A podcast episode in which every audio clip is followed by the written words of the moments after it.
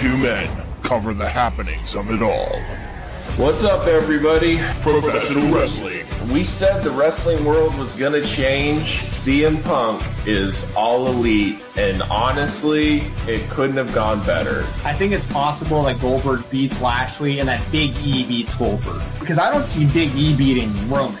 I thought ROH was a pile of crap. I think corporate ROH is gross. First of all, the Nick Gage entrance is one of the most insane things I've ever seen in my life. The Edge deal is up next year. Do you think he gets here AEW if he's still healthy? I think that he's a WWE lifer, honestly. Don't forget that the only reason WWE cleared him to begin with was because AEW Very was going true. to, and they were trying true. to sign him. Mixed martial arts. And I think everything leads towards Sandhagen, but I I don't know. I think TJ could surprise some people. I'm choosing Sandhagen, um, especially with his last two performances. The Aljamain Sterling and Petr Yan running that back, and the winner of this should definitely get the next title shot. I thought But- Conor looked fantastic with the kicks. When he got rocked with punches, he went for the guillotine. That was the stupidest move. Do you hear Dustin after the fight admitted though that there was like a second there where he was like, "Oh God, he might have me." Do you think Pena has a chance against Amanda Nunes? The card isn't very good in my opinion. Even the undercard I don't think is that great. When Um, Gane and Lewis could potentially be really boring, also. That's possible. Definitely. Boxing. Jake Paul by knockout, probably pretty early. It's pretty telling when uh, Jake Paul was like, "Let's put up our purses against one another," and Woodley wouldn't do it. I think Tyron Woodley's going to win this fight. He's going to throw combinations at Jake that Jake hasn't seen yet. First off, I'm gonna say congratulations, Tyron Woodley, for making two million dollars. I would like to see Vitor and Jake because I think Vitor would beat Jake's ass. Laugh out loud, so funny that this is the boxing people talk about. Most have said the best boxers fighting. This is what boxing has become. The promoters have not allowed the best fighters to fight the best. They protect their own interests, they protect their fighters, and they never let the best fight the best. And there's multiple champions in the same weight class, and they still won't fight each other to unify the belts. And this is what has allowed YouTubers to come in and take over the sport. And much, much more.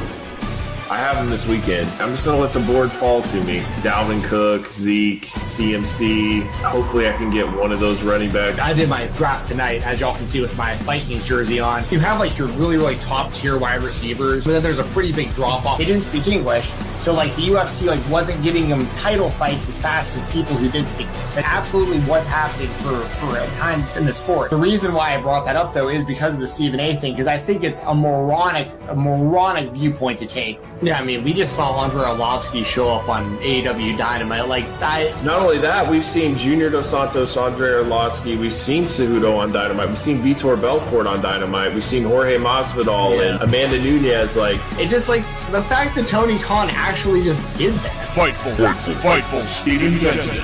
Yeah, that's the stuff I got going on. Uh, Fightful Select Weekender podcast. Support Fightful and Fightful Select. Doug from RVD Tito for life. are we having fun yet? Because this thing has just got taken to a completely different level. Straight, straight from you- YouTube.com.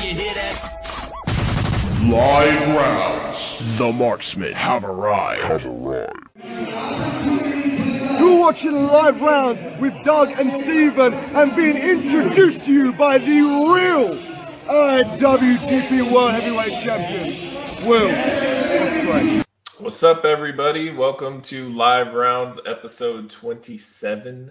Um, how's everybody go- doing tonight? Uh, we don't have a ton to talk about, but I'm sure once we get involved in a conversation, things will start flowing and uh, we'll get things going. And then next week, we've got the UFC pay per view as well. So that that usually ends up being a nice full show. But thanks for everybody tuning in. And how you doing tonight, Steven?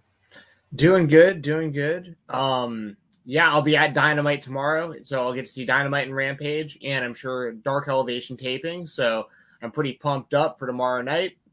Uh, I see ECW Hardcore 7 already talking about the, the 49ers over the Vikings. Yeah, man. Well, I'm to keep representing. Okay. I got my Vikings robe. I got my Vikings shirt, my Vikings hat, got some purple shades. I, uh, we're still in the playoffs right now. Wild card. It's all good. Kirk had a bad, he, Kirk had an off game and he still played uh, pretty, pretty good, but he did have an off game this past Sunday. Dalvin Cook, hope that he's only out, you know, hopefully a minimal like two games or something like that. But Adam Yeah. Thielen's playing out of his mind. Justin Jefferson and, and, and Justin Jefferson and uh, and Kirk Cousins just had an off game with one another. It, it, it was just off between the two. It happens. The team was still looking good. The 49ers are a good team. I'm not going to be down about it. The Vikings still have a chance. They still should make the playoffs for the way things stand right now. So, school Vikings. Yeah, it was a good game. I, I watched it. Um, man, you Deebo Samuel is just a different monster, man. That guy is such a beast. He's been killing it for my fantasy. It sucks he's injured too. Dalvin and him both went down. Um, but yeah, it was a good game. Uh, you know, my Cowboys, we lost a heartbreaker. I could I could literally I've probably never been more pissed off in my life watching watching a football game than that game because there were 28 flags. 28 flags the referees had completely ruined that game. It was the most viewed game since like 1990 and like they just flagged everything. Uh, and and I knew I saw a stat that like the favorited team had lost like like out of the 10 games, eight the favorite team lost. And it was oh. like one of the most penalized uh, ref crews there was. But I'm like, yeah, whatever. I'm not going to fall for it. Oh my God, it's real. They are legit. They are they were the worst crew I had ever seen. I never want to see them again. Ed Hochuli, you failed as a father because that was your kid. And I just uh, I can't say enough bad things about that crew. That crew sucked. But um, I will say that at least the Cowboys did somewhat get going offensively. We didn't have CD, we didn't have Amari, and we were still able to put up 33 points. So um, it is what it is. But I'm looking forward to Thursday night against the Saints. We get Demarcus Lawrence back, who's been gone since week one. So really excited about that. I don't know if Amari's going to play. Um, he hasn't practiced yet, and he's still feeling sick. He doesn't have the the the virus, but he doesn't feel very well, so he might not play. But CD's gonna play, so hopefully that'll be enough. Yeah. Well, both of our teams still got a shot, so that's all that really. Oh matters. yeah, that's yeah. We're really still. Matters. The funny thing is, is we've lost three out of our last four, and we still have a three-game lead in the division, and we have basically nothing but division games left, but two games. Like we have the Saints and we have the Cardinals, and the rest are division games. So we should win the division. Yeah, the the Vikings got lucky that like the Panthers lost, and there was another team that lost that was like right there with us. I just can't remember who off the top of my head, but we had we got some help along with like. And once again, I mean, I've been saying it literally all season. The Vikings. This was another one. It was a one score game they're every game they win or lose, it's it's within one score. It's just so close. Once again, yep. the 49ers are a good team. And like the Vikings yep. are dealing with injuries and stuff too. And like Everson Griffen, like that whole situation and stuff. Like Yeah, it's tough. Yeah, but yeah, it, it is what it is. But uh but yeah, I'll I'll be real upset one day when we're on here and like the Vikings aren't in like the like they're either not in the playoffs or like if they get eliminated, that's gonna be that's going to be a sad day uh, if that happens. But it, it, won't because we're going to win the Super Bowl this year. Just, just, just you see. I don't know about that. No, it's all good. Um, Brandon's already coming through with the super chat. Thank you, Brandon. I appreciate it, man. Um, and how are you feeling about your Bears, man? I don't know what to think of them. Uh, the it's almost like because I I have Darnell Mooney in um fantasy, and it's like I prefer Andy Dalton to play because he uses him more, and uh, he just is more of a factor. And Allen Robinson is like nothing now. I don't I don't understand that. But anyways, the super chat is favorite wrestling item you guys ever got for Christmas. Um, mine was actually when I was pretty young.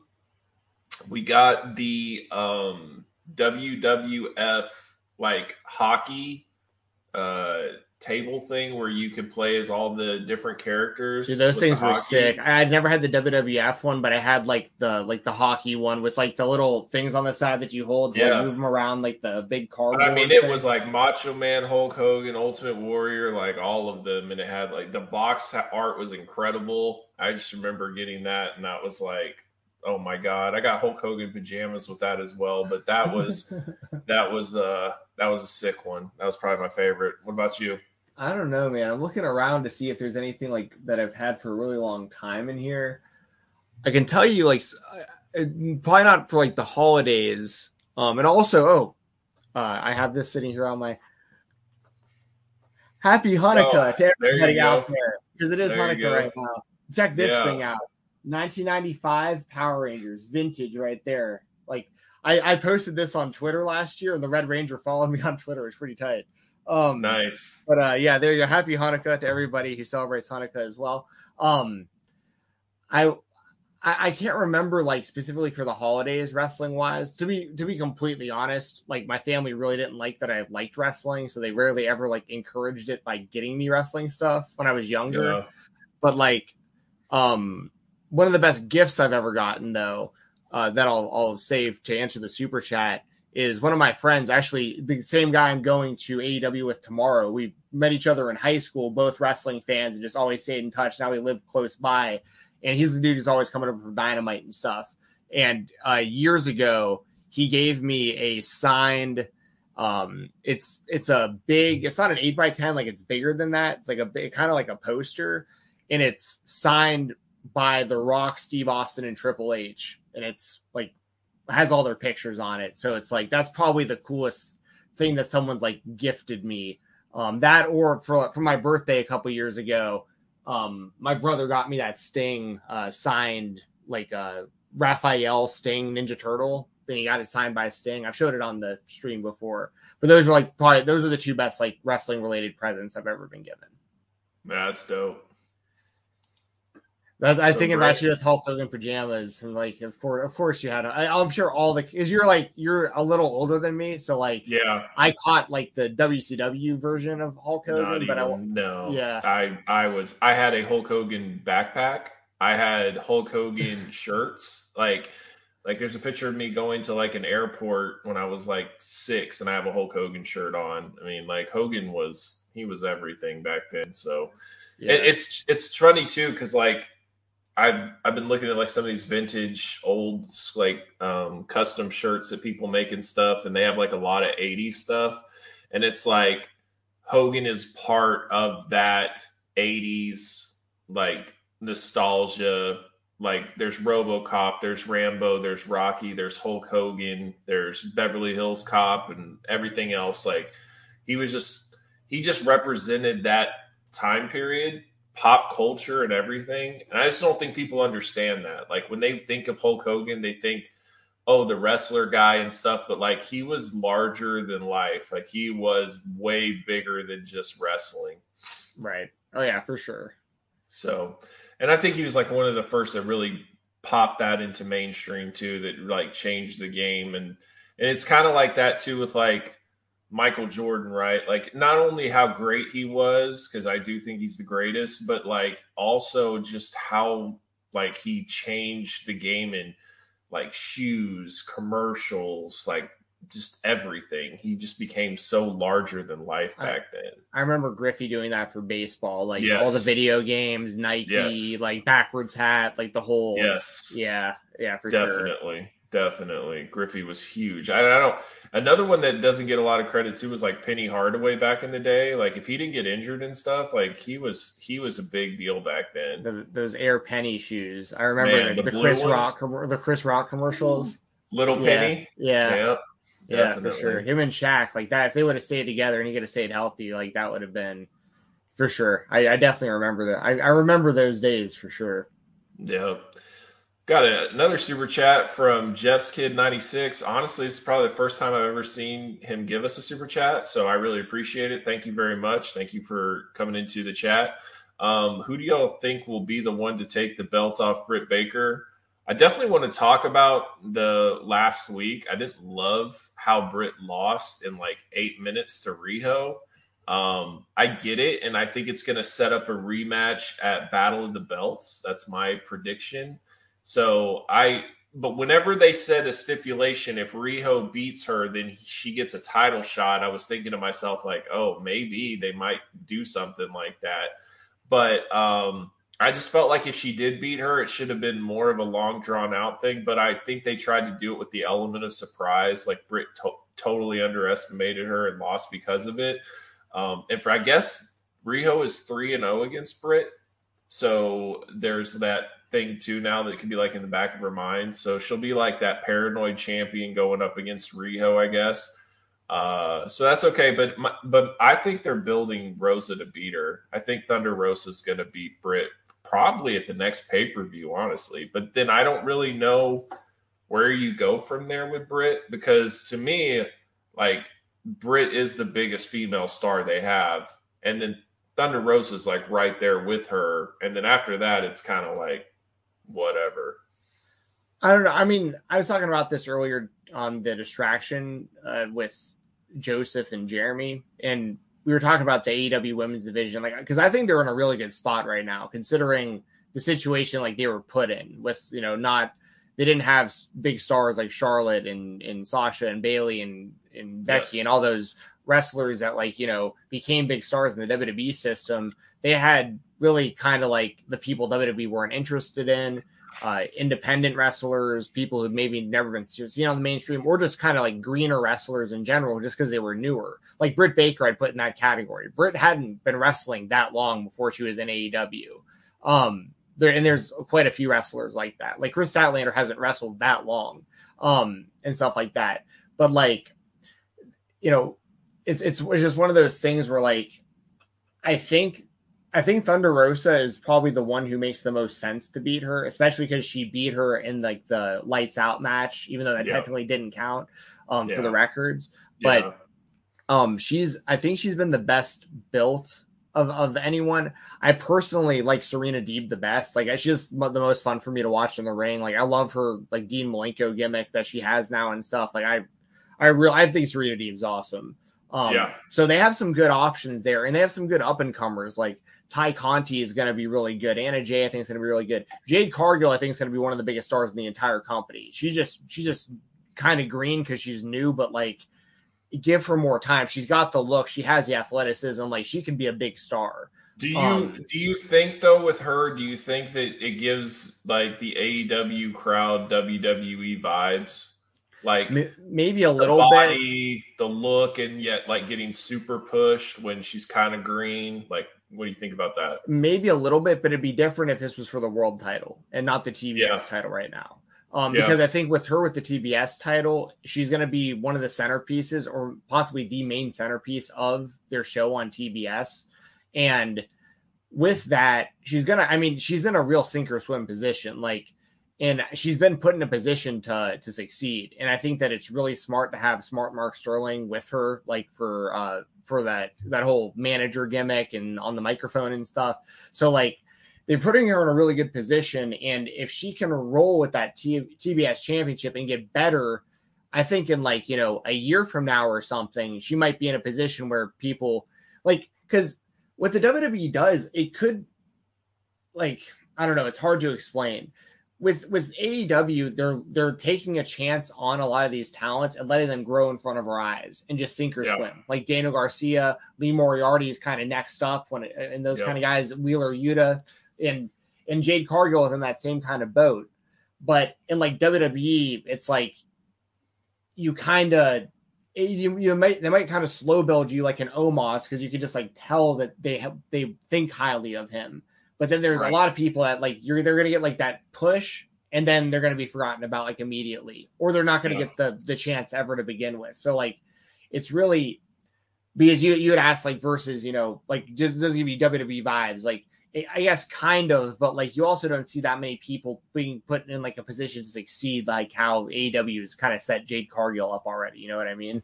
Right. I, I just think that like that's I'm not saying it's necessarily even a bad thing. I just think that right. like people look at this and be like, oh, female Roman Reigns or oh, female John Cena, like that she's getting the push and she's not that good and blah blah blah. You know what I mean? Like that's what I'm saying. Yeah. Well, I, to be honest, I think the same could honestly be kind of said about Britt Baker. Like I think Britt Baker as a character and on the microphone in her presence, she's super over, but she's not yeah. the best in-ring wrestler in the in the women's division for AEW. I could probably name five or six women off the top of my head that are probably better in the ring than she is. Like yeah. I think Thunder Rosa and Serena Deeb are like far superior in the ring to to Britt Baker. You, but, but Britt Baker's that- super over. Yeah, well, I, I, just think, and this is the thing, you've got to go way back with Britt, like before AEW, and like I remember I went to a ROH uh, show in Houston, and this was right after the Elite left. There were maybe like 300 people there. Britt was there, and Thunder Rosa was there, and none of them were over, like not even close, right. like just just crickets. And she was wrestling um, Josh Matthews' wife that's in Impact. I don't remember what her name was, but Madison Rayne. Yeah, or maybe no, I'm thinking somebody else. I can't think of her name. Is it Josh Matthews and Madison? Oh, sorry, I don't, yeah, go ahead. It's okay. It's not but she was part of the beautiful people as well, like the Madison Rayne. Yeah, you're yeah, right. Yeah, it was right, Madison Rayne. Yeah. Yep, you're right. You're right. Anyway, so she was wrestling her, just blah match, nothing big deal, no big deal. I remember going to Starcast. Brie, Britt was part of that. Um, she got, you know, uh, she was pretty cheap. I think it was like thirty bucks to meet her. Half off's like fifteen. Um, didn't have any desire to meet her. She was pretty boring. She was pretty bland. But man, I remember in Austin when she turned heel and she trashed Whataburger, and it was just like, whoa, this is different. And then she had that cast where she like broke her leg or and her nose and all this stuff, and like just became that heel character, and it really got her over.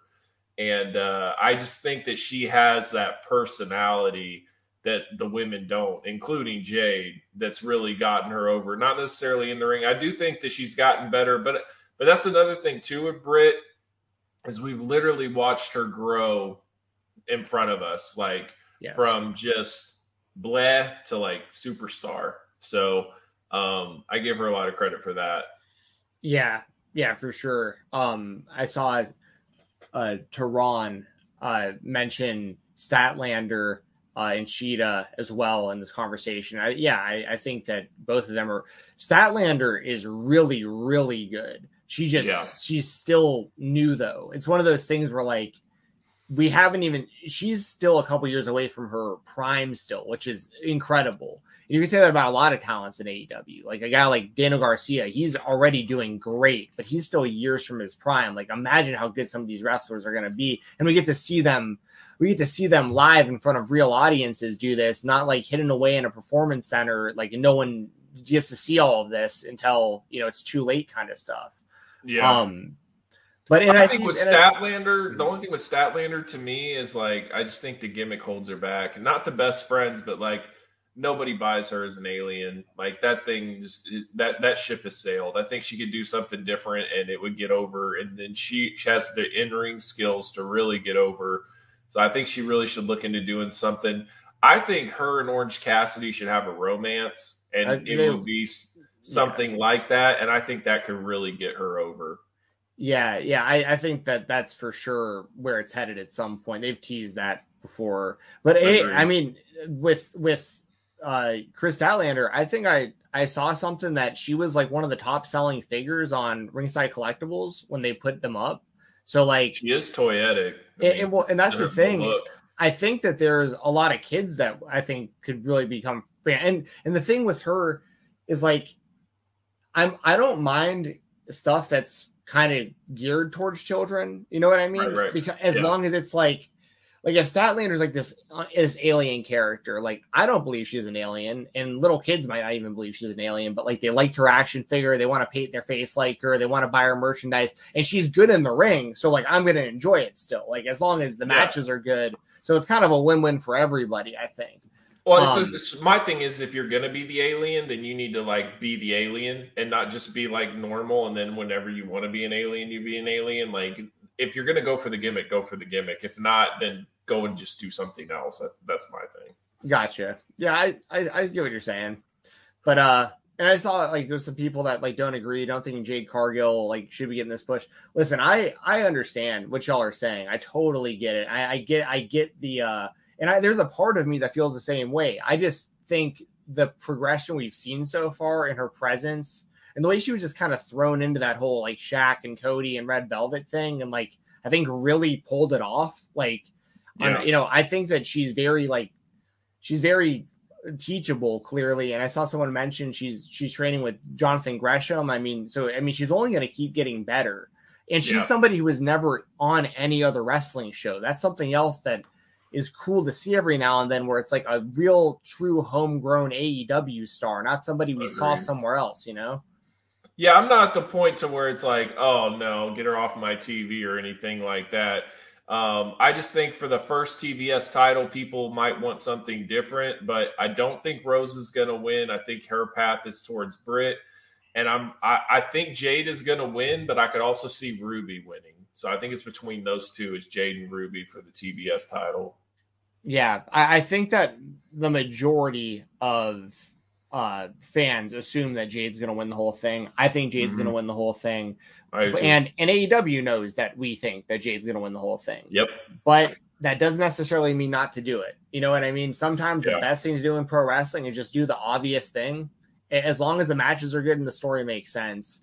Um, but here's the thing: it's a good situation to be in because Thunder Rosa is really damn good. Ruby Riot has de- she's she's definitely surprised me. Like she's definitely better than what she showed the WWE from what I've Yeah. seen. So Yeah. like you know she's Ruby earned her spot. Soho, Steven. What I call Ruby Riot? Yeah, that's Sorry, okay. Ruby Ruby Soho. Um, she's uh, but like she's earned her spot for sure in AEW. Like Yeah, there's you know and, and and then geez like i don't know what her her other name is but ember moon like you she's got to become an aew like they're yeah. they're and that leads into like someone i think someone might have super chatted about big swole and that'd be a perfect time to bring her up right now All right, John, with the super chat of Big Swole. With Big Swole leaving AEW, do you think this will be a domino effect? I feel like a lot of the original AEW signings won't be retained. Who wants to handle that one? yeah so i'll i'll say i think just because it just kind of came up naturally with big swole me talking about the women's division here like i think the big swole now i i don't want to speculate on the reason she's leaving I, it could be completely mutual which is the way that it sounded from That's what what, it sounded like to me. Um, and I don't know what the reason is. I know that it's pretty public that she, you know, deals with like Crohn's or something along those lines. And, um, you know, she had taken time off and stuff before, and and this and that. But I'll I'll, I'll say this: with the influx of talent that's going to be coming into AEW shortly, um, because a lot of big names with big followings, I think, you know, could be popping up in AEW any minute in the women's division. I think Big Swole was just at a point where like she was already kind of lost in the mix and she was gonna get like super lost in the mix pretty soon if she was still Yep. there. And the best thing that she can do, to be honest, is go to somewhere like Impact Wrestling and try to be like the centerpiece of that division, up her value, and then come back with like more buzz. Um, Yeah. Because you know, and, and to answer like the question from the super chat that that ties into this, I do think I don't know if domino effect's the right way of putting it, but it's definitely we're going to see this. AEW is a business, and AEW wasn't a company that went out and hoarded talent and did this to themselves. This is strictly like this is how sports work. You know, you have a contract for two years or three years or whatever it is. It runs up, and if if it isn't mutually beneficial to keep the partnership going, you you naturally let the contract run out and they become a free agent. And I think that's kind of the case with Big Swole. For whatever reason, it just isn't working out between her and the company right now. It doesn't seem like there's any like real ill will from what we've seen. And I do think that there's going to be, I don't want to sit here and name names. Doug will probably sit here and do that because he knows I hate it, but he'll probably do it anyways. and I have nothing to do with any of that. Those are not my views or the views of any of my employers. But I will say she she's she there is not going to be just her. I think I don't think there's going to be Yeah. mass firings, but I do think that a lot a handful of uh, contracts will expire that will not be renewed. Yeah, um, to for for my thoughts on Big Swole, I think she had every opportunity to succeed. So I don't want to hear the the people are being like, "Oh, they never gave her a chance," and blah blah blah, and and try to make things out that has nothing to do with. Um, I remember constantly going to live shows because I've been to six dynamites, and Big Swole was booked on like five of them, and she was on Elevation, she was on Dynamite, she was on all of it, and never once was impressed. Never. And she had great energy. Sure, her song was good, her theme music was good. She'd come out, you'd be excited for her. The crowd was behind her, but when she left the ring, they didn't care about her. And one of the, my biggest complaints about Big Swole, she never laid it in. She was soft as toilet paper. Like she just never wanted to hit somebody hard. So whenever she was in the ring, it's like, dude, you've got to hit her. Like you can't just be really soft style. So to me, that was one of my biggest problems I had with her. And then I remember her just kind of going away off TV and she hasn't really made a comeback. Remember so, like the big swole announcements or whatever that on BT were like never good. yes. Like It just wasn't it. entertaining. Like she Like- just had so many opportunities. The whole Britt Baker thing, that was one of the worst opening pay-per-view things you could have done. And there were just she had so many she worked with Britt Baker. She worked with a lot of the top AEW talent, and there just was nothing memorable there. It just it just fell flat. So I don't hold any ill will towards AEW for not re-signing her. I think they gave her every opportunity. They wanted to make her a big thing, and she just she just wasn't good enough, in my opinion. But I like the idea of her going to Impact. I'm not saying she should retire. I just think that she needs to get better, just flat out. She needs to get better. Yeah, I I agree, and I think something that would uh, really help my perception is if she was big and or swole. I think that would help a lot. That would, Um, yeah, she might you know? even want to consider a, a, a ring name change. Honestly, It, it just doesn't make sense. I like No. like if Jade Cargill was called Big Swole, I'd buy it. that would make a lot. You know what I mean? But, like, sense. yeah, she's definitely. I just doesn't. I would- just, I just don't get it. So any so, yeah, you're, you're totally right. She she did have opportunities, and you know for whatever reason she's not staying in the company, and you know she has she will have opportunities to get better and be a big deal elsewhere. Like she will get Well, booked and on the, the way that she get kind of hinted, the way that she kind of hinted at it, like to me, it seemed like AEW wasn't necessarily like finished with her. right? But like she decides she's deciding to bet on herself because she didn't like the offer that she got for whatever they offered her or what. So that's another thing to kind of think of too. Um and then about the other people, I'm not going to name names, but just kind of think about who you haven't seen in a while, who you used to see a lot of. Um, and that probably will get you to where guys aren't going to be re signed. So um, I think that this is where, to me, Tony Khan would gain. I, I mean, I have all the respect in the world for Tony Khan, but I would love to see him as a boss be able to say, look, we gave you a shot. It's not really working. We've got this guy now. We signed this person, this person, this person. We're going to have to move on and not renew your contract. Like, I, I think that that's part of just doing business. So I'm curious to see who else they decide to move on from. And honestly, it's sad thing to me is like, if it's not a big name and AEW chooses not to sign it, sign them, I don't think WWE would touch them with a 10 foot pole. Just honestly. Uh, yeah. I mean, it, it obviously depends on who we're talking about, but I think most in most cases they probably because they wouldn't even do that for like Impact back in the day and stuff, Right. Like, you know, But see, to me, it's like they would be acknowledging that they want somebody that AEW viewed as not somebody that they wanted to renew. And I just, I don't see them ever doing that unless it's like a big name. yeah, yeah, for sure. So, like I said, the Indies are about to get crazy, about to get really crazy. Hell yeah, love it. We got another super chat from Kogan. Thank you, Kogan. Um, since we're in the holiday time, what are your favorite Starcade matches and moments? Also, thoughts on Bischoff saying it wasn't their biggest show. Uh, I don't know. Okay, well, if Bischoff's saying that, then he lied to us for the longest time because Starcade was their WrestleMania. Like that's basically the, the way it was built. Um, and if it wasn't their biggest show, then what what did he view it as? Like Super Brawl, um, Bash at the Beach, maybe, maybe Bash at the Beach. To me, Bash at the Beach was always their SummerSlam. Like that's what that's the way I viewed it.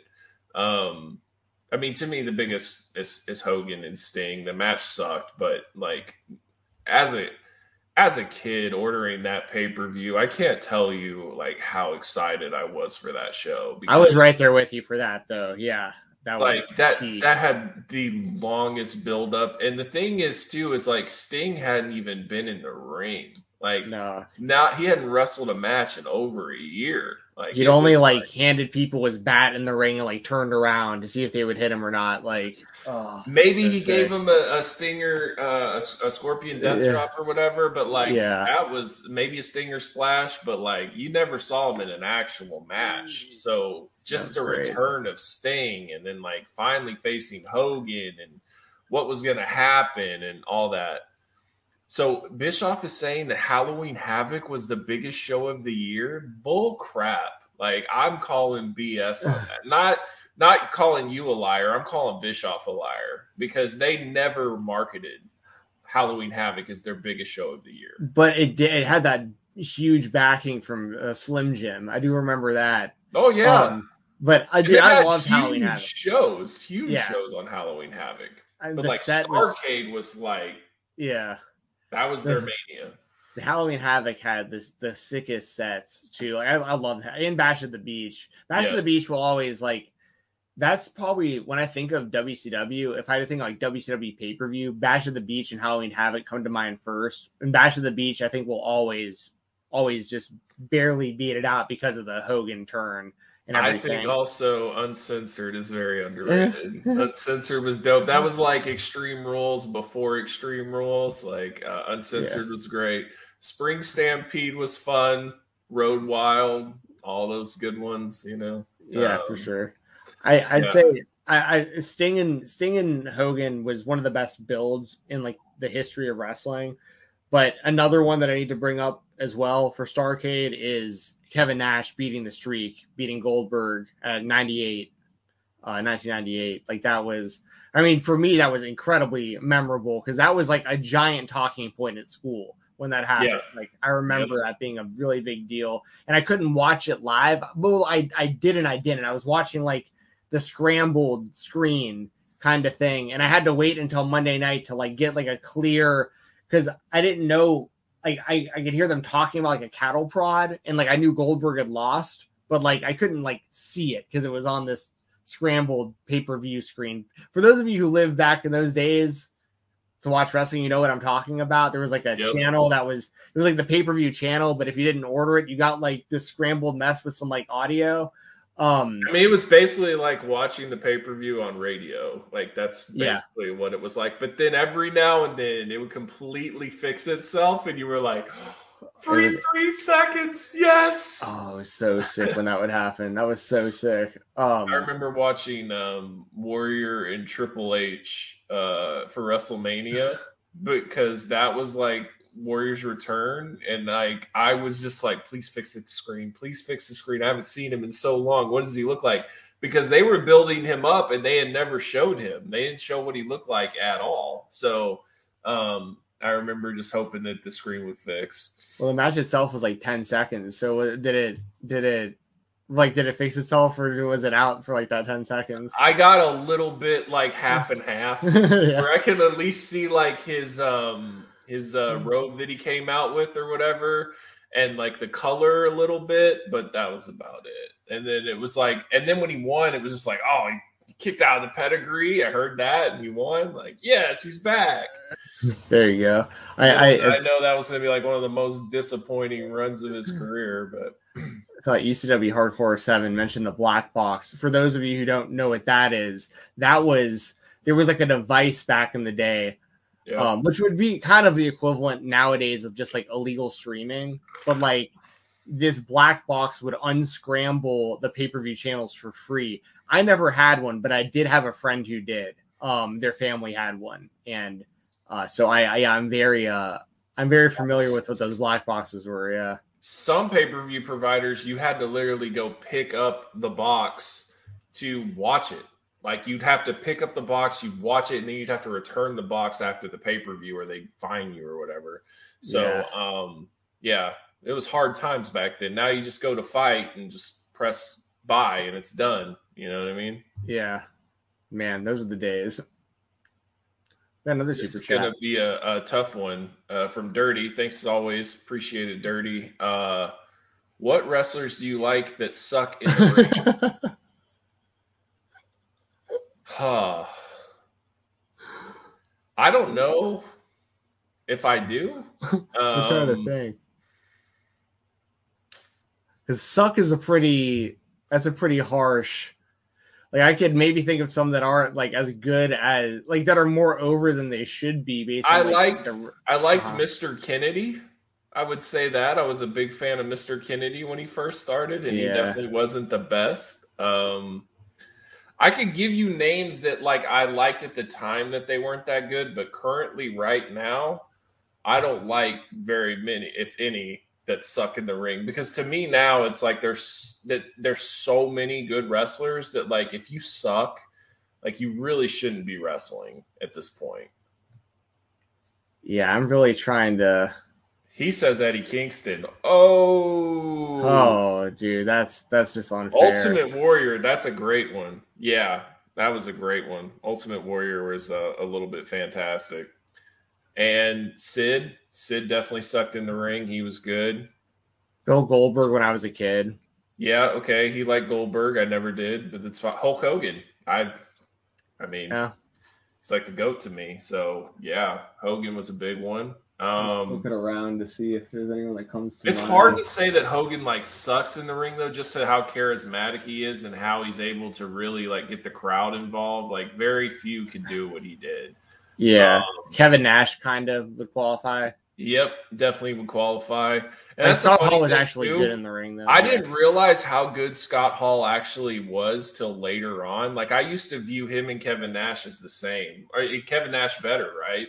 And then like when you become a smart mark and you really understand things, you're like, God dang, Hall has great punches, and God dang, Hall can sell, and man, look at Hall bumping, and it's just like, wow, Hall's really good.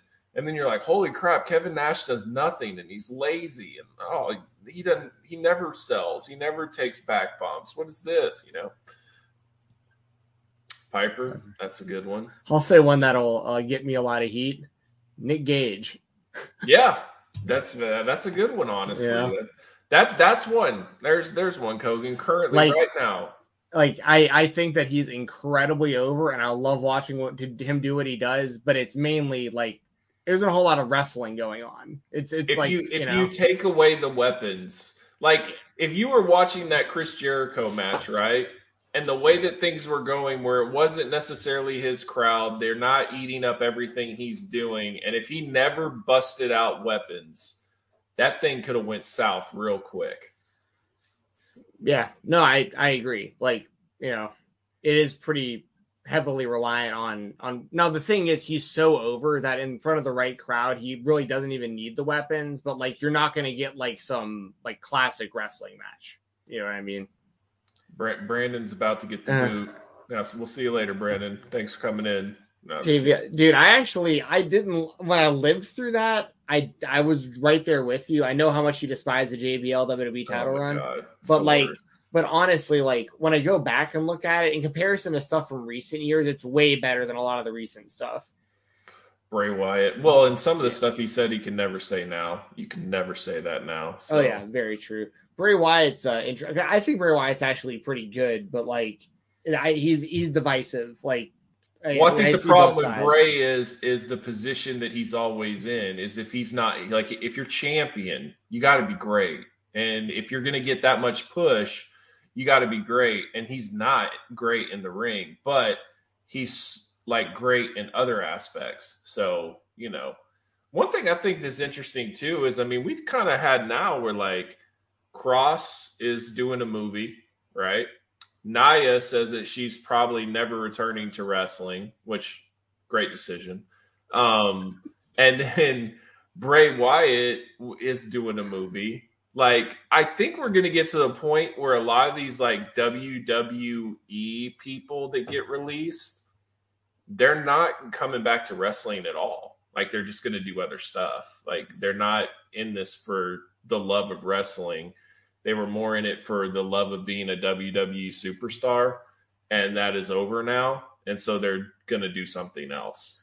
well a lot of the people you just mentioned like never had an indie career you know and that's Yeah. why that's why i think like i talked about it last week and i'm not gonna like harp on it but that's something that i feel like people forget about when cody left the wwe like he never had an indie run he went from high school to ovw to the wwe and Yeah. like you know i think that there's a lot of people that are in like pretty much his a very similar situation as him that like their first real exposure in wrestling was the WWE system, and that's really all they know. And they're not going to want to. Not everyone's going to want to travel city to city and be their own boss and have to deal with their own merchandise and and do all that stuff on their own. Or they're also caught between a rock and a hard place because you know they might want to go wrestle, but a company like Impact Wrestling, for instance, or they might not have enough eyeballs that you care to go there, or they can't afford to pay you what you want to get paid, and it's you know it's it's like starting off in in the major leagues basically of of uh you know I, I don't want to make that exact comparison because AEW is still very much the major leagues. There are other companies you can make a really good living in you know in wrestling, but it's like starting if you're like Braun Strowman, for instance, is like a good example. Like you started at a level. I know it took him a few years, but you basically start at a level where you're making like a million and a half dollars a year. Like that's yeah. that's super uncommon for a wrestler yeah. to start at that type of level. So that crash is going to be I mean it's going to be super humbling if he goes to try to get a on a show in like Chattanooga, Tennessee and they're like brother, we can pay you like a thousand bucks, but like that's, I mean, you know what I mean? Like in that. Not only that, I need you in a more physical style in a longer match with exactly. way less of a crowd with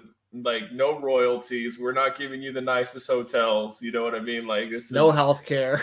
Like no health care. Like, like, if you break your neck, you're on your own. Like yeah. there's gonna be a lot of people that are gonna tell them to take a hike. And that's the same kind of situation. If you're like Braun Strowman, for instance, it's like you might go to like MLW or something and be like, "Hey, I'm really interested in what you guys are doing here. I really want to get on the team." And they're like, "Cool, we can give you like you know thirty thousand a year or whatever." And he's like, I was making a, million and a half. Like, there's no way I'm going to do this for thirty thousand dollars. You know what I mean? Like, right.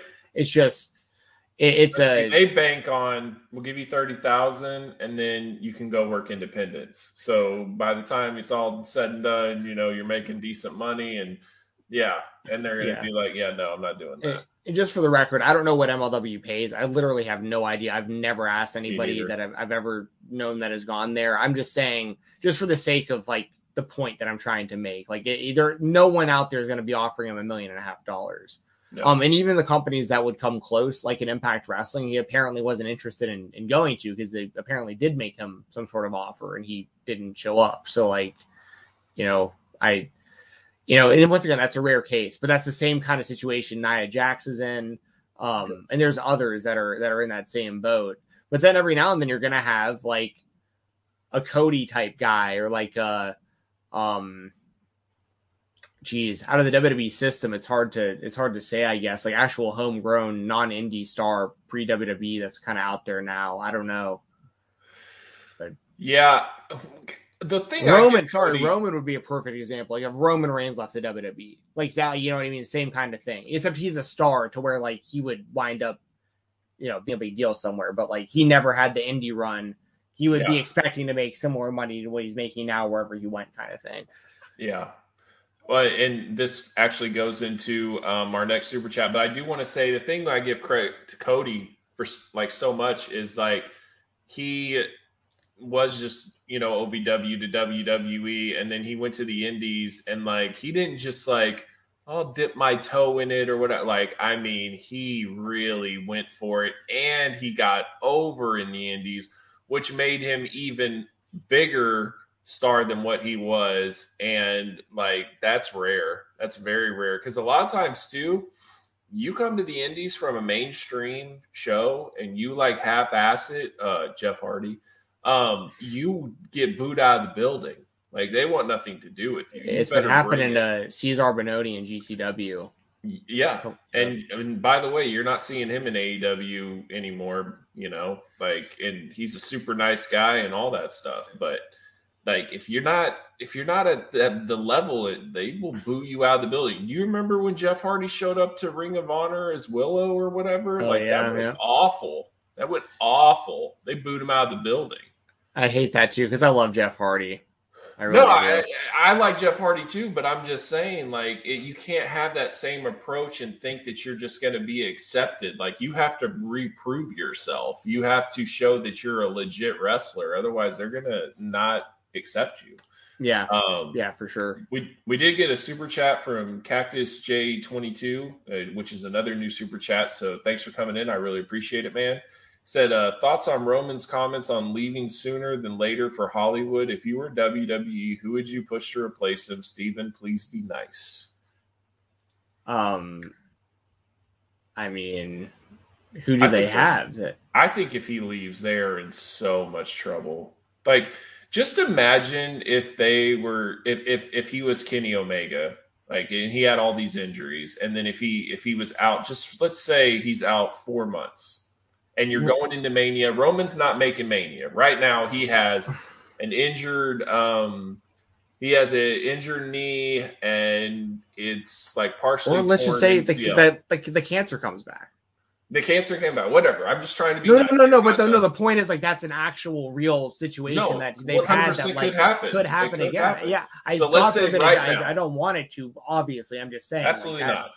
That's just you know that could happen. Both, both of us would agree we're fans of Roman Reigns. yeah. I think he's the best thing the WWE has in their system For sure. by far. Yes. for sure. So if if you've got no Roman, he's out, and you've got to go into Mania. What are you doing? That's the thing. I don't. I don't. Then there's no one that. Like if I thought about it off the top of my head, like Kevin Owens, I don't think he's going to be in the company much longer. Uh, Yep. Sami Zayn's probably in the same boat. I don't know. Uh, you, you got.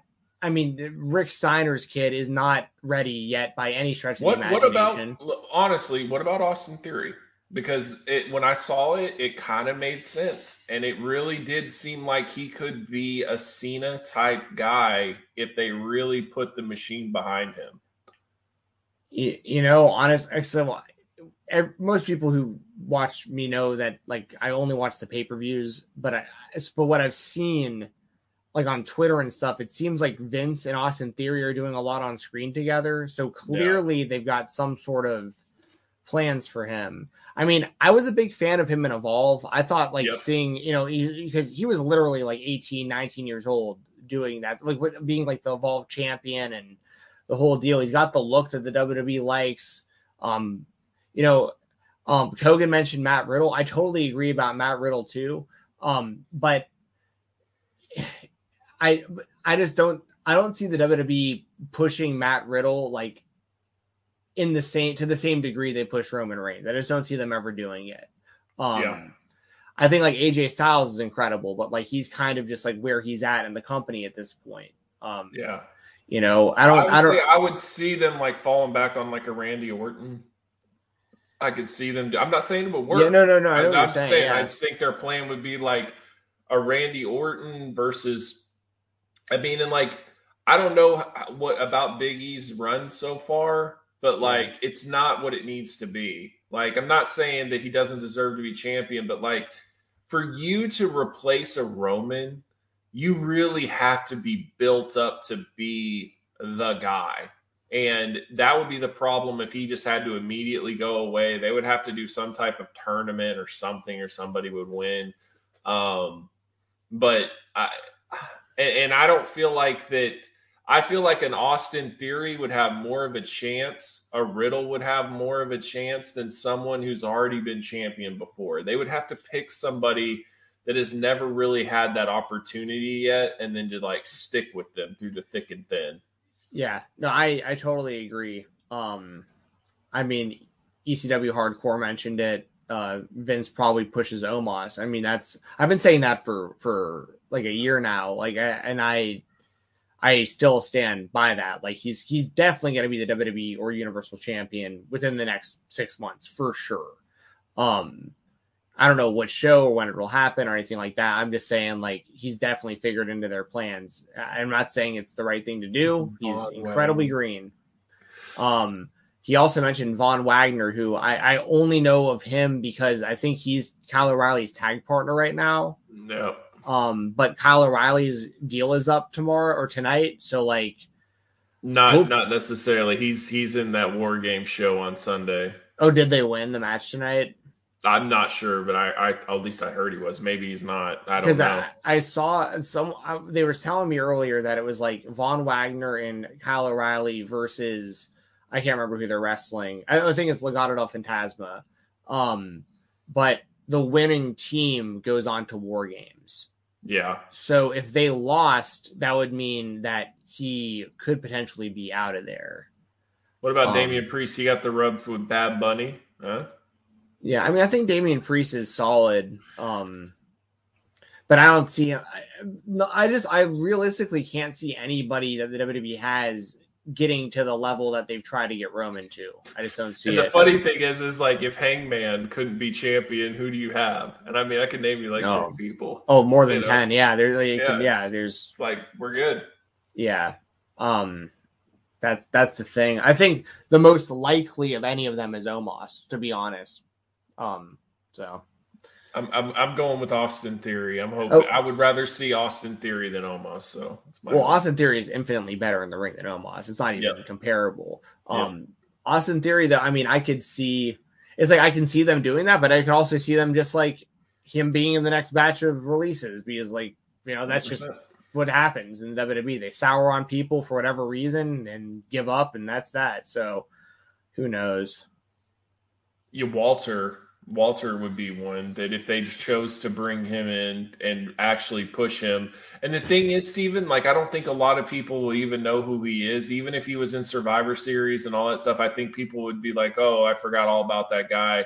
And if they actually like had him, let's say they booked him and Brock Lesnar and he beat Brock, then all of a sudden you have this new dominant guy who's young, has the look. Maybe get him a mouthpiece.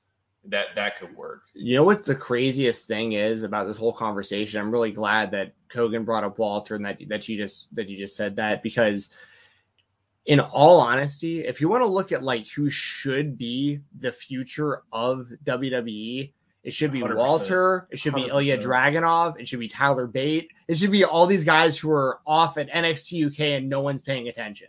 Well, Like- the funny thing was when Dragunov and Walter had their amazing match, right? Clearly WWE's match of the year. Yep. When when they had that match, all I could think about was all they want to do is get rid of this ring style. They don't ever want to have this type of match again. Like that's literally their goal is to not have great matches like this on NXT. This was like NXT farewell is what this was. And it like blew me away. Cuz I'm like if you have these type of matches and then if you push people like Riddle and Walter and all this stuff on mainstream TV, that's the stuff that makes Tony Khan sweat. That's the stuff where Tony Khan's like, oh damn. Like, like he even said the guy that made him the most nervous in NXT was Adam Cole. So like if you're gonna if if you really want to make him nervous, if you really want to try to dip into his audience, you're gonna need to push guys like that. Yeah, I just don't think they care about dipping into. I, I agree. So, I but agree. but that but in all honesty the sad truth of it is this is what will happen with walter if he shows up on raw or smackdown he will get a big push for like a month and then he'll be treated like Keith Lee. like it'll be they'll they won't know what to do they'll vince won't get it they'll he'll, he'll get ruined um he'll be out there dancing like rikishi you know what i mean like it'll be so I, I have literally zero faith that Vince McMahon would have any idea what to do with Walter. So and I think it was proven when he did like the few things he did with the WWE. I remember he was in that Survivor Series match and got beat by Braun Strowman in like five seconds. Like that's what they're gonna think of him. He's gonna be f- feed to Omos. Yeah. Yeah. So, yeah, WWE's future, all that good stuff, a lot of fun stuff. Um, I, I don't know. I don't, I don't know what they do, but it is an interesting question. And that's why, to me, too, like you can't just look at month against month and stuff. Let's look at this stuff year over year. Let's see how much different these WrestleMania cards look year over year. I mean, if you look at, did you see the next Elite line of figures that are coming out? Elite Series yeah, 92? I think out of the six, four weren't in the company anymore. Yeah. yeah, Like that's crazy. Adam Cole, the Fiend, the Burn Fiend, Ric Flair, um, and uh, there was one more, Scarlet, and it, it's like it, they're releasing people at such a rapid rate. Like imagine poor WWE 2K right now making that video game. Like it's just like, hey, we're gonna need you to delete, you know, these ten people that you built, you know, delete those and hey, we got another batch of cuts. I'm gonna need you to delete those. I was like, well, this is gonna take some time, so this is gonna delay the release. Well, we need it out. Well, well, then the game's not gonna be as good. Well, do what you gotta do. Okay, know, like this isn't how you run a company. Like, and the whole like Paul Heyman that the the, the Paul Heyman interview with Ariel where he said Vince just wants to rip the band-aid off, like that makes so much sense in so many ways where they just have no more patience for anything. And like I said, look at Britt Baker, right? Britt Baker, if you just judged her based on her performance when she first came in, you're not thinking much of it. You're probably thinking she's gonna have the same path as Big Swole. But she got her opportunity.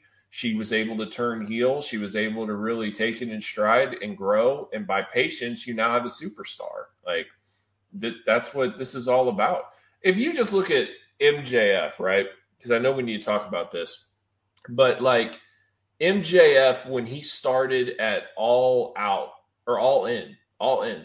Yeah. And First match ever against match Matt with Cross. Matt Cross, right? And I remember the first time I'd ever seen him was um, when they were doing the Road to All In, and they were doing little video packages, and they did the video package of MJF, and I was like, this guy's got something. He's pretty charismatic, whatever, right?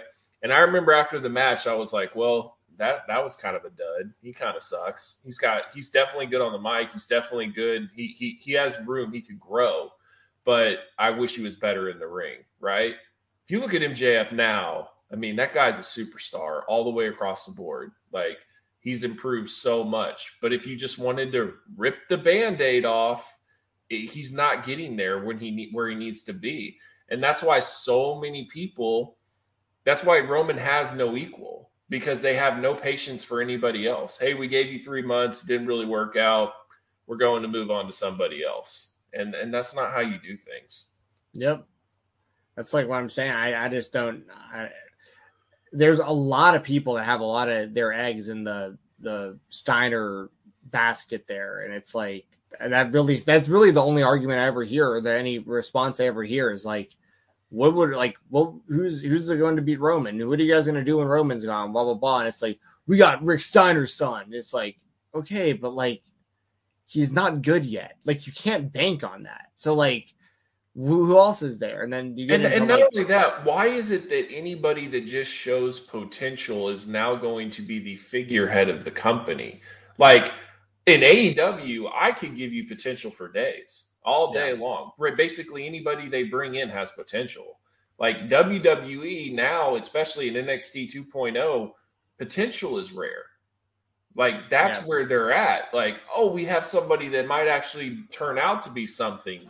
It- oh, then that guy needs to be the guy. What? Like, how did we get there? Yeah. And Dirty says in the chat, he says MJF is the best wrestler in AEW. Like, in all honesty, like I wouldn't argue that. Like, depending on what you like about pro wrestling, like Yeah. that's that's something that like I think like the best overall wrestler right now, I think is Bryan Danielson. I think Kenny Omega had the best year of any wrestler. But like if you take into account the mic skills, the in-ring work, the age only being like 24, whatever years old, and like all the potential and everything, like MJF is in that conversation for sure. Um, and I got to see him live on the Indies pre AEW a little bit, and like even back then, like you could tell, like there was one show I went to. Um, I've talked about the time where he like wouldn't shake my hand and told me to go f myself the first time I ever Yeah. met him, and I, I didn't I didn't even I didn't know he like lived the gimmick at the time, and, and Oh, okay. Oh, well, then it clicked afterwards because I saw him doing it to other people, and I was like, "Oh, damn! Like this guy's incredible." Like I, w- I went from like really, really angry to like, like cheering for him. Becoming like, a fan. Yeah. Um, but there was I'll say time. this real quick. One thing that reminded me the the person that has never like there's never been a person that has won me over more live than EC3. Are you telling me about that? Yeah. I mean, I, I hated his guts. I didn't like him at all. And then when we were at the Impact show, the way it was built is like you just went to wrestler to wrestler around the ring, and it wasn't like you pick and choose. So you're forced to meet them, right? right. So I had to meet the those one brothers with the spiked hair that I couldn't stand that beat the Wolves. Like uh, I don't remember what they were, but he's he he's in NXT as a manager now. Um, I can't remember off the top of my head. He like Robbie. yeah, yeah, yeah. Robbie. Yeah, yeah, because this you read that guy. he dated Brooke Adams. Right, So, right, Yeah, that yeah, guy was the most dated- jealous of that guy of, of all of them. Yeah, Exactly. okay. So, anyways, like I had to meet those guys and stuff, but I also got to meet Davey Richards, Eddie Edwards, Austin uh, Aries, and some some really cool names too. So it worked out. But like he was hilarious from the jump. He like put uh he took somebody's TNA program and like um he he saw a picture of Jeff Hardy and put like I am Willow. And like that at that time, Jeff Hardy was doing the Willow gimmick and he wasn't actually acting like he was Jeff Hardy. And so like he just he just was making jokes and then like I mean he went so out of his way to be entertaining. Like he got knocked out in the ring and he laid there for like this was after the show because it was in the main event. He laid there for like 45 minutes just flat on his face and he would act like he was about to get up and still fall back down because he was knocked out. Like he just went way above and beyond. And I was really impressed by him. But yeah, go ahead about MJF. So there was there was one show that I was at in Nashville it was for Southern Underground Pro, and you can find this on Independent Wrestling TV. Like um, I can't remember like it was probably 2017 or 18 or something like that. But uh, use code Fight Talk by the way on IWTV if you want to go check it out. But I remember he cut this. I was there live, and it's in this bar in Nashville, and he comes out to the ring on crutches, and he had been at a couple shows before, so like the audience was familiar with him and he came out on crutches and cuts this like incredible babyface promo because like he can't wrestle that night. His, his foot's in this boot, and he's like, you know what? I know you guys hate me. Like I, I get it. I the stuff I've done, the stuff I've said, like I understand. Um, but like above all else, I'm a I'm a pro wrestler, and like I can't wrestle tonight, and like I'm not happy about it, and like blah blah blah blah blah. And then he goes into this whole story about how when he was a kid, like he knows what it's like to like deal with adversity. Because when he was at school, I'm not going to say this. Uh, I was literally wearing a yarmulke just now. He, Yeah, that he was that he was he got called uh, K I K E like Right, right, in right, school yeah, and yeah. stuff, and Yeah. like and and and people are like cheering him. They're like, you know what? Like this guy was a jerk, but like and then like the crowd's cheering and and the dude who runs up's got his hand up in the air and he just kicks the dude straight in the nuts and everyone's Yeah. like no and then people start throwing toilet paper into the ring and he's just cheering with his crutches and it's just like he's so good because like we all knew what what he was but he was still so good at, at that what You were he going to give him the benefit of the doubt we for that. finally night. were like, you know what, dude? Like, he's being genuine right now with this story he's telling us. And then he kicks this dude right in the nuts and just gets Yep. all the heat back, like times five. You know, it's like, oh my god, this guy is so good.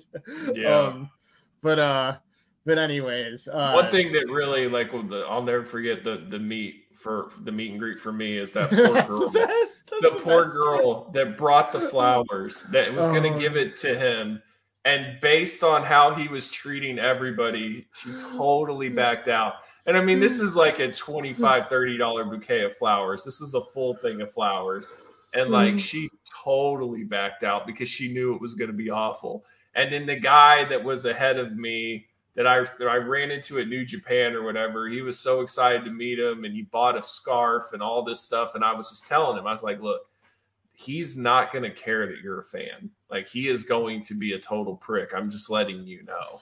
And I didn't see his experience, but when we were leaving the show, I was like, "Hey, man, you got to meet MJF. How'd it go?" He's like, "Yeah, I totally regret doing that. Like that was awful. Like I've never. I don't didn't have the scarf. guy." Scarves in the trash can. Nope, scarves in the trash. He never wanted to like. He, he hated him. He's like, I hate that So guy. stop You watching wrestling like- completely. right? Like he ruined him. But like that's the thing. I'll, I'll tell anybody. I mean anybody. If you're gonna meet MJF, he is going to be a total jerk to you. It's part of the gimmick. Like he does not break it. He doesn't care if you're his- a fan.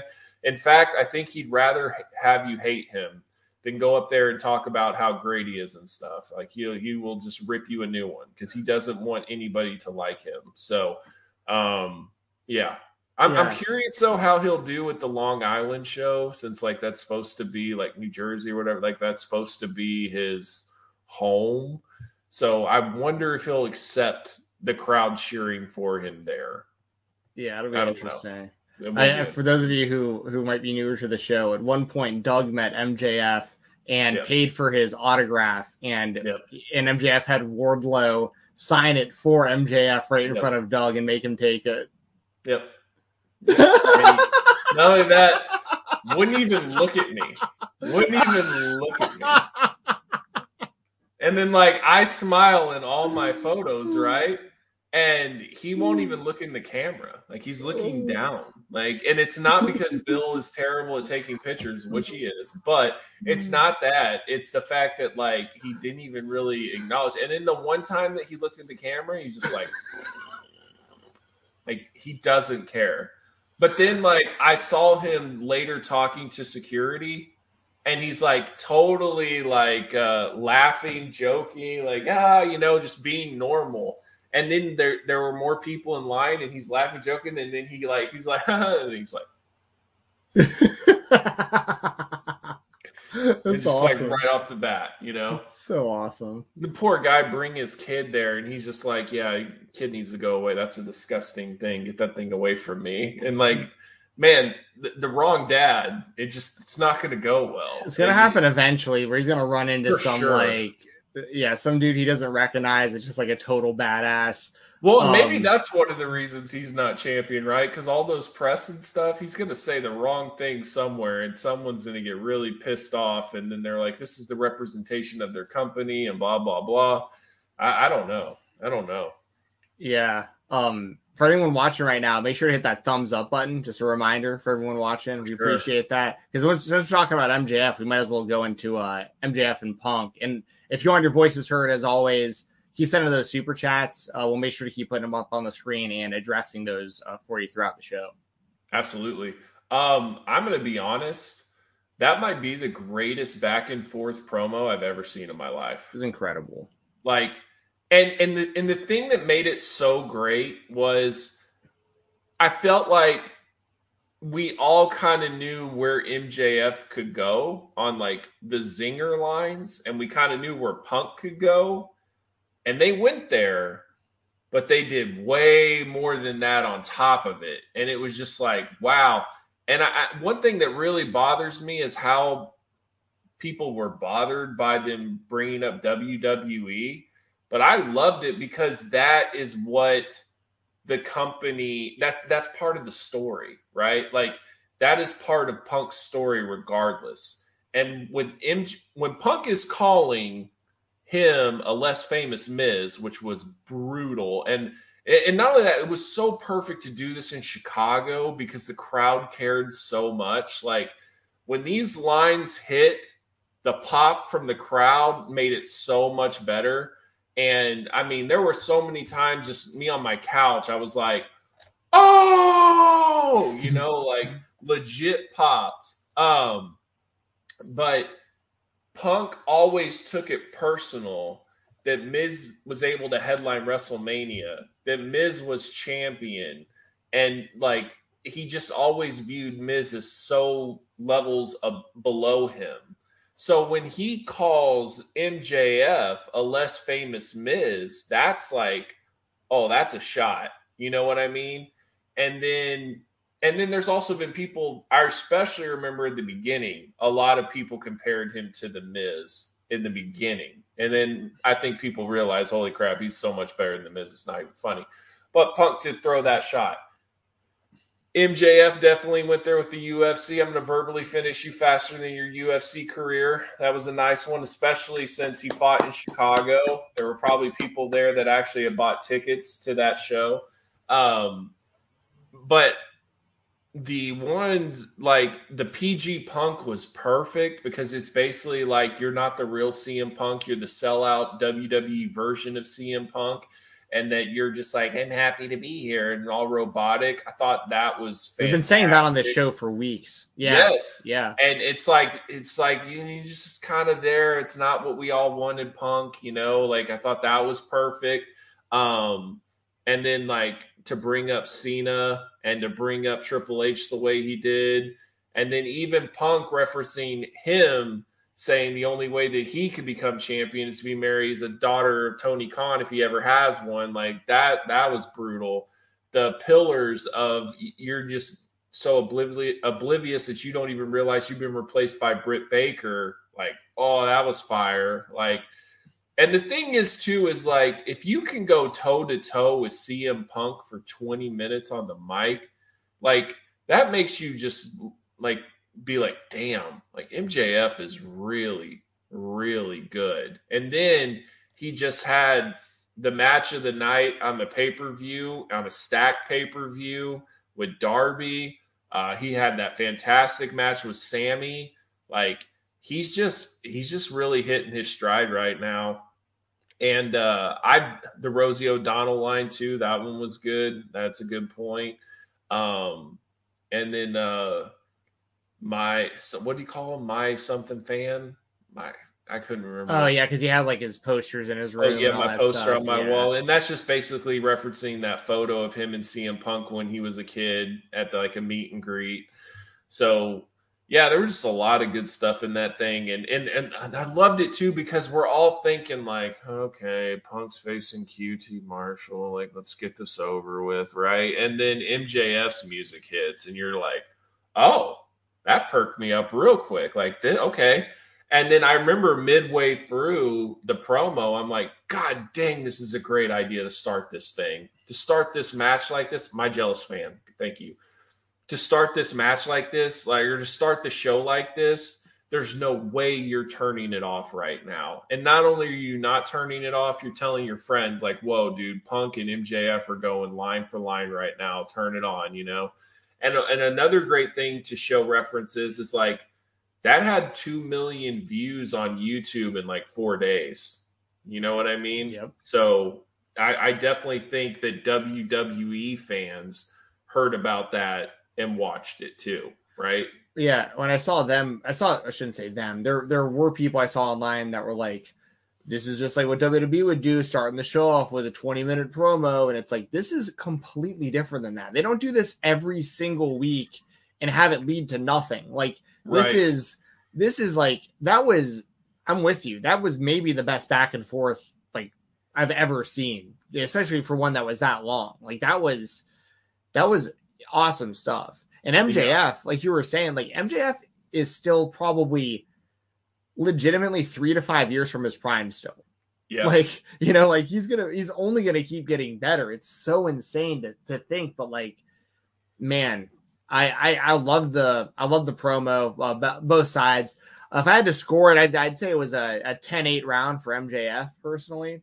But uh dude, I got 10 9. yeah, 10-9. I, I think 10-9 is a little more fair to be honest. Yeah. But like I'm I, I mean I was wait I was waiting for somebody to finally bring up the UFC thing. And I said it on the show last week. I clipped it for Twitter today. Like Yep. I said it last week. Like, if anyone's gonna go there with the CM Punk UFC career, MJF should be the one to do it, and Yeah. he did. And uh yeah, that was that was that was just awesome. And it, And it I mean, I'm wanna trying to them- think. Mhm. I'm trying to think of like great face-offs. Before, like to me, Rock Hogan was legendary in Chicago as well. That was when Rock actually challenged Hogan. I know that One-on-one. MJ. I know that like Edge and Jericho had some really good ones. Uh, Triple H and Shawn Michaels had some good ones, but I mean nothing, nothing at this level. Yeah.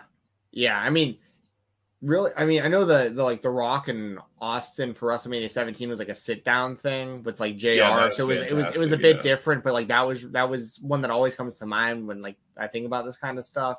But like Oh, Rock and Cena. Rock and Cena Yeah. had some bangers. They had some really good stuff.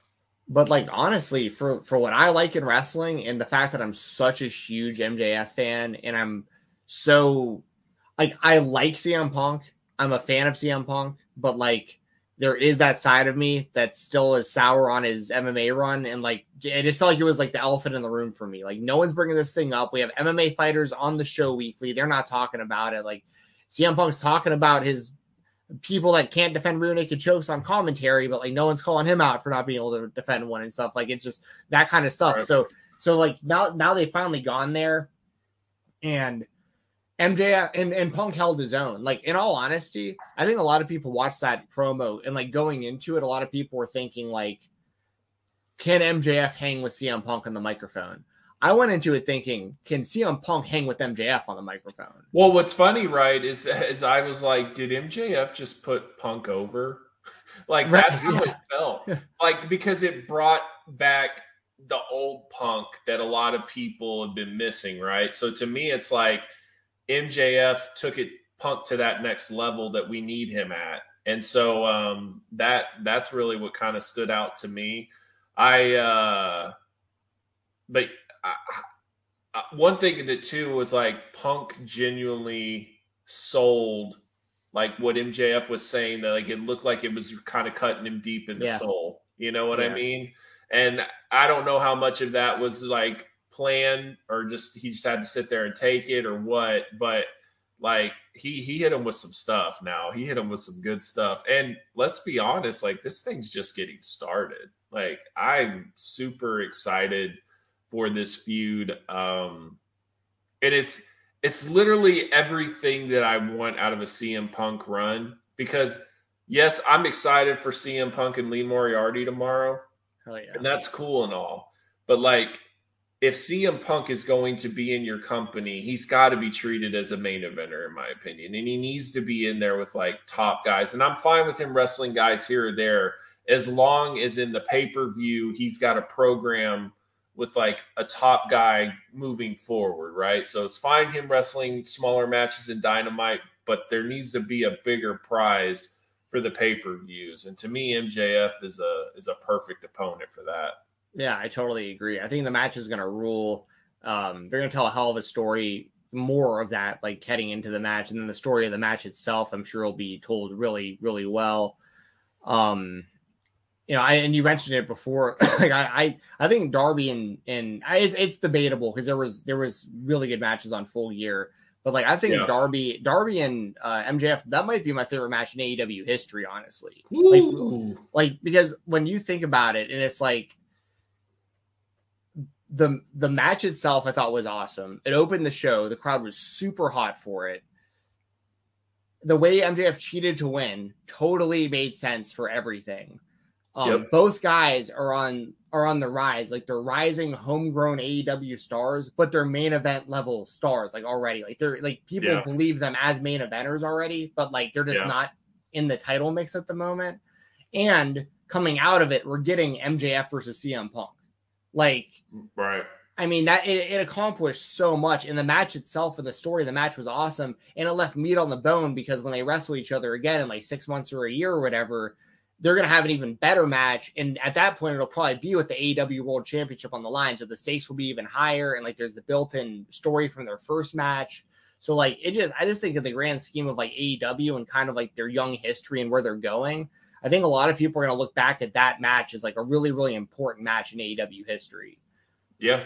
You know, and another thing too, I was thinking is like if Kenny wasn't injured and was still able to go, you would likely have for the next pay per view Kenny Omega versus Adam Cole, MJF versus CM Punk, and Bryan Danielson versus Adam Page. That is bonkers.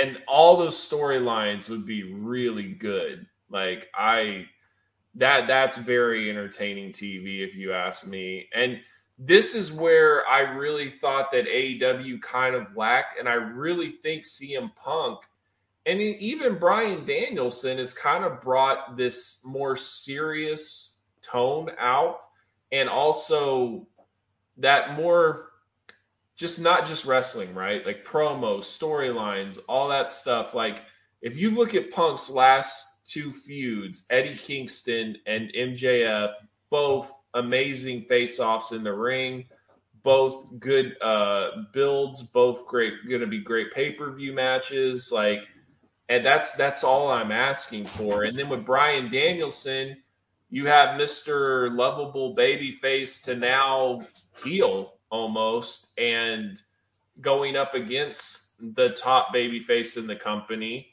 and both great wrestlers.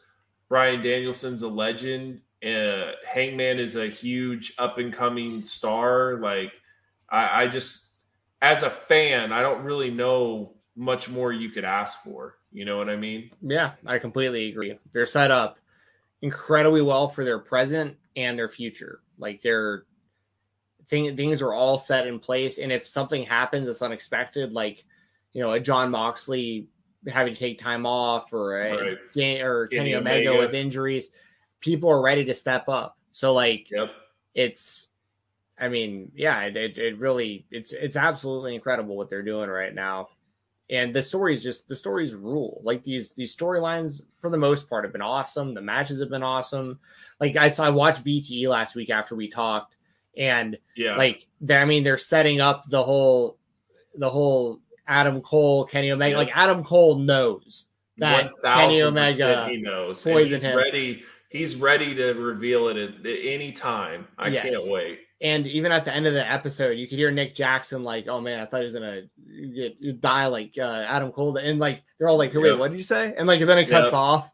Yeah. Um, yeah, I mean, so that's the thing too. I think that there, I, I heard that there were some fans complaining, like WWE fans, that you know, I apparently what a lot of these WWE fans will do is like they'll lose one of their favorite wrestlers from the WWE and they'll go to AEW, and then they'll start Yep. complaining about how they're booked in AEW, and I think a lot of people have done that with Adam Cole, and it's like, how could you? Like Adam Cole is one of the most featured guys on the show. He's being set up clearly for a gigantic match with Kenny Omega at some point, and he'll probably wrestle Hangman Page for the world title as a part of that overall story.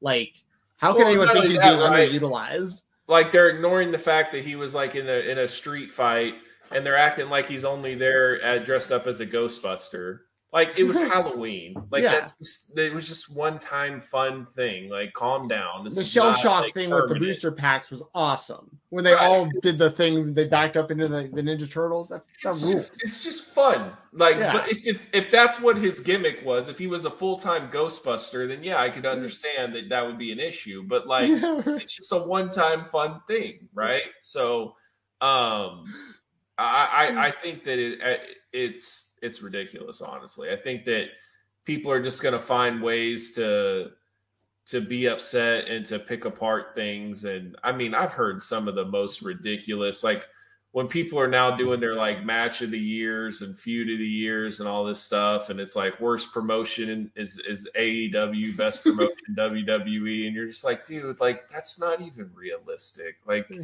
you're not even in the realm of reality right now. Like stop it. Yeah, there's like AEW, GCW, and like 10 other indie promotions that I could name that I would put ahead of the WWE right now. like, Like there's so many shows that I actually look forward to watching. Like I didn't even mm-hmm. want to watch Survivor Series. Like I don't care at all. And like I don't care about their next pay-per-view, whatever that's called. I don't care about this War Games with NXT 2.0.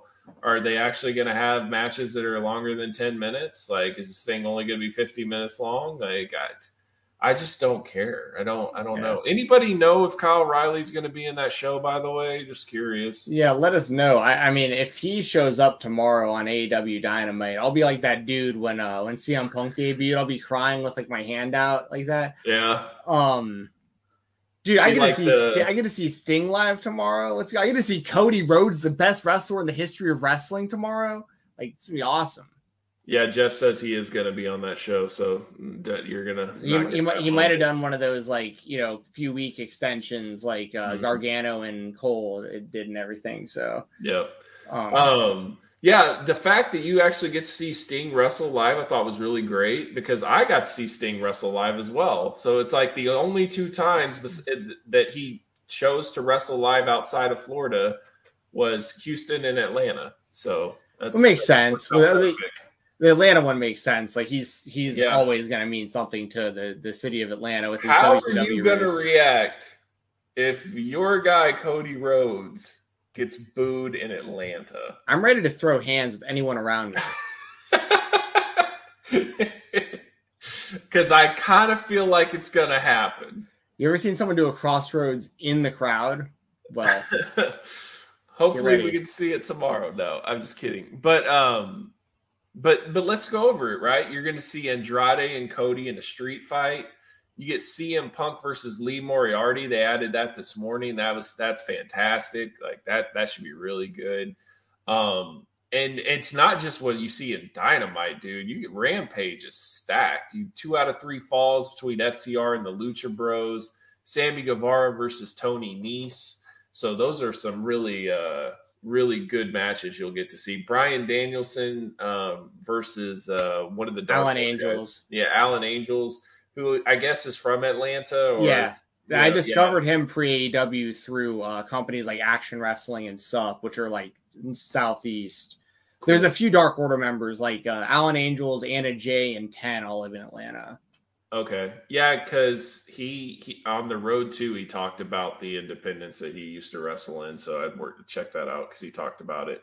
Oh, yeah. Um, so yeah, that that's a hell of a show to see, man. Should be a good time. Yeah, I'm looking forward to it. And also, who knows what will pop up for Dark Elevation tapings? Like there should there. I'm I'm assuming there's going to probably be some people that like I watch locally. Yeah, that, locally. Yeah.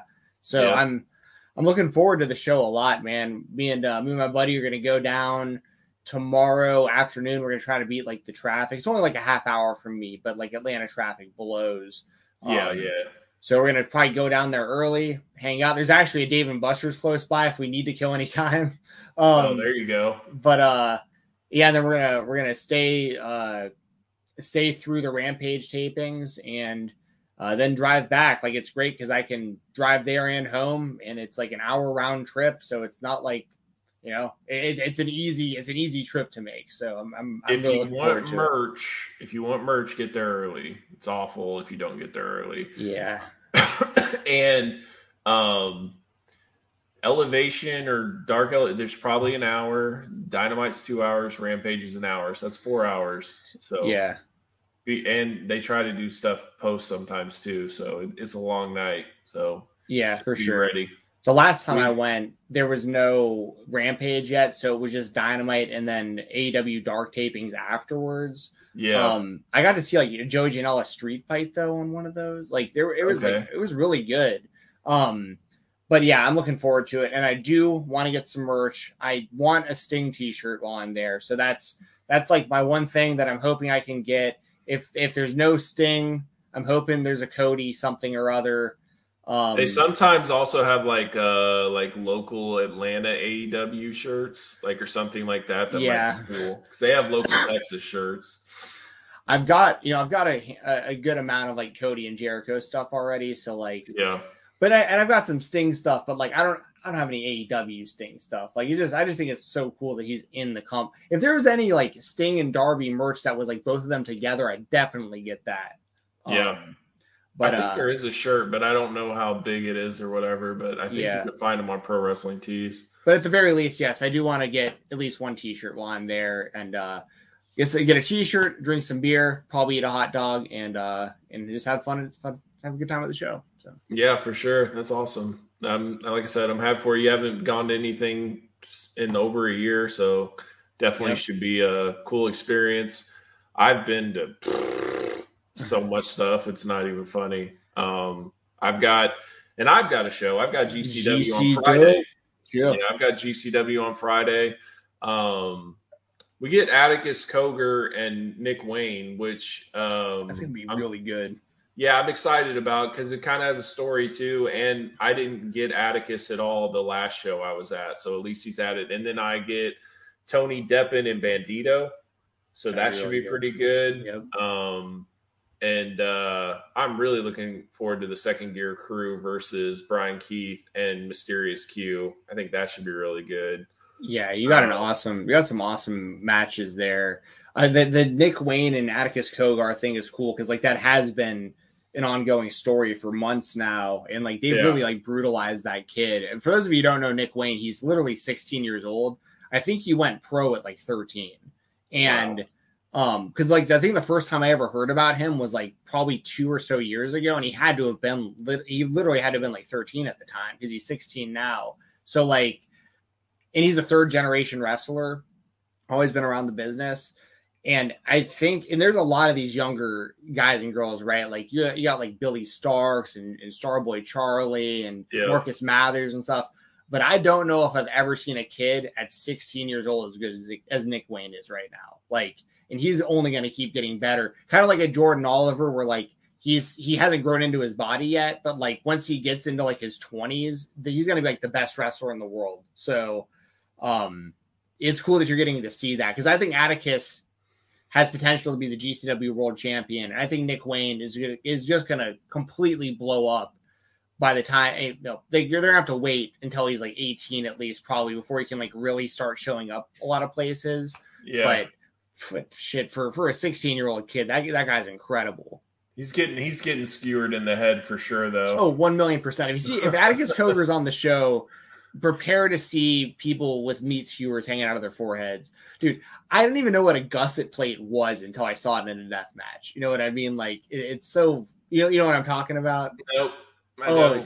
They're they're like awful. the they're like you haven't seen these and and you've definitely seen these at this point with with the death. I might have, but I don't know what it's called. they're like the they're like the the like flat uh rectangle like metal blocks that are that have like spikes in them. They're used to like repair bridges. Oh yes, yes. I've seen them. I've and seen they'll them. they'll put them on people's Yep. foreheads and pop pop pop or put them on Yep, their yep. this knock yeah but like I've i was telling it. my dad about that i was talking to him about like just wrestling the other day um Yeah. he was like he asked me if you're if i remembered like an intervention that him and my mom had given me about like don't watch wrestling anymore when i was younger. And somehow that like that whole conversation uh, evolved into me that didn't work. yeah, it, it all it all evolved, evolved into me talking about GCW somehow, and and I was telling him like because he knew what they were, and I was like, I was like, yeah, I didn't even know what a gusset plate was until I saw it, you know, hanging from somebody's forehead in, in a death match, and he almost threw up. He's like, there's there's sticking gusset plates on people. I'm like, yeah, dude, it's, it's, wild that they're doing Yeah, nowadays. it's wild. and one match I think is going to be really underrated, but I think could be good is Sadika versus Effie. And I don't know if like Sadika is going to bring out like light tubes and all that stuff. Like I don't know if it's just going to be a normal match because Sadika is really over in in that building. So She it's not that- like Is that the same building she wrestled in the Gauge? yes, Yeah, that was a really damn good match too. Yeah. Yes. So like she and she just had a crazy match at Loco. She was the main event, and I think it's going to be her and Mickie Knuckles at the the next Right. Loco show. But I mean, Bill's like, favorite if- wrestler. oh my god, you don't you don't even know. It's so bad. Um, but uh, but yeah, I I think that that'll and then also uh Jack Cartwheel versus Dante Leon for the Loco title is on that card. So there's a there's a lot of good stuff. Ali Catch is actually facing Gino Medina. She's not, she's facing Rosa at in Dallas, and then dude in Dallas, Ninja Mac and Dante Leon versus the Briscoes. Like that's that's a sick sick. But like overall, I don't love the Dallas card. Like it's got it's more star studded, but I think the Houston card is actually better matches. Um, Like is Bryan Keith wrestling in Dallas? I don't think so. Because like that alone, like some of those Houston guys, especially because you're in Houston, like Yeah. that'll make it a better show for for you especially. We'll we'll be having some of those Houston guys, some of those like Booker T dudes there. Well, Chris Chris Carter and ASF is in the scramble match. Um, Hell yeah. So that's it. And we they've been booking Gringo Loco a couple times. I was a Loco. He was at New Texas. He faced ASF in New Texas on that 25 lighters or the other show before that in the Dallas show, I think. Um, so yeah, he's he's been in it and um they're they're supposed to bring a couple people from AAA. So like I'm looking forward to that scramble match. Like is Cole Radrick coming real- No, he's not. I didn't see him. So we'll see. What, they also bring in people like they randomly brought in Facade unannounced last time. So like you never know who pops up. Maybe Haystacks gets another match. I'm telling you, dude, Haystacks and Mysterious Q was one of the best matches on the show at Loco. It was really good. Hell and yeah. I don't like Haystacks. I didn't like Haystacks, but man, that guy, dude, he he went for. It. I mean, he was moonsaulting and everything, like Bam Bam Bigelow style. So yeah, I'm, I'm really looking forward to GCW. If you guys, um, I, I recommend getting that pay per view pack. It's like twenty ninety nine for both shows for Houston and Dallas. In Houston, I'm front row, so there's no way you're gonna miss me. Is Bill going? on that show? Yeah, Bill's Bill's going with me front row. Um, and then December 18th, I bought my tickets for um, New Texas, and it's got Daniel Garcia, Lee Moriarty, and all them. I'm hoping it's Daniel Garcia versus Bryan Keith. That's what I'm hoping for because Bryan Keith had just faced Robert Martyr, and I feel like that Daniel Garcia like would try to like avenge. The only thing is though is if he does, like I don't think he can win, right? Because Bryan Keith's a champ, so I don't know how that would go. Um, and you might be able to see Lee Moriarty versus Bryan Keith, which I'd totally be okay with too. So we'll see what happens there. Real quick, I wanted to get your opinion on Dante signing with Team Taz. Didn't see that coming. Yeah, it's a no brainer as far as I'm concerned because like he's gonna talk he's about Hook. You're he's gonna get- Hook. he's gonna get mentorship from Hook and oh god. and like I mean you don't pass that up because if you can learn from Hook, that's gonna fast track you to a title shot much faster than with Leo Rush. So I understand the Is decision. is is Hook now become like um what's the what's the little Russian kid's name? Oh, ha- Hasbulla or whatever. Is that what you're Yes, talking about? I feel like Hook Oh is God. the AEW of Hasbulla or Oh whatever. Like, I think that that's where we're at at this point. They're Like, gonna start parading Hook around on their shoulders like Rudy whenever uh, his favorite fighters win. The legend of Hook has gotten totally out of control. So It's the I- best. I love it. But anyways, I but dude, like Dante versus Lio Rush is going to be sick.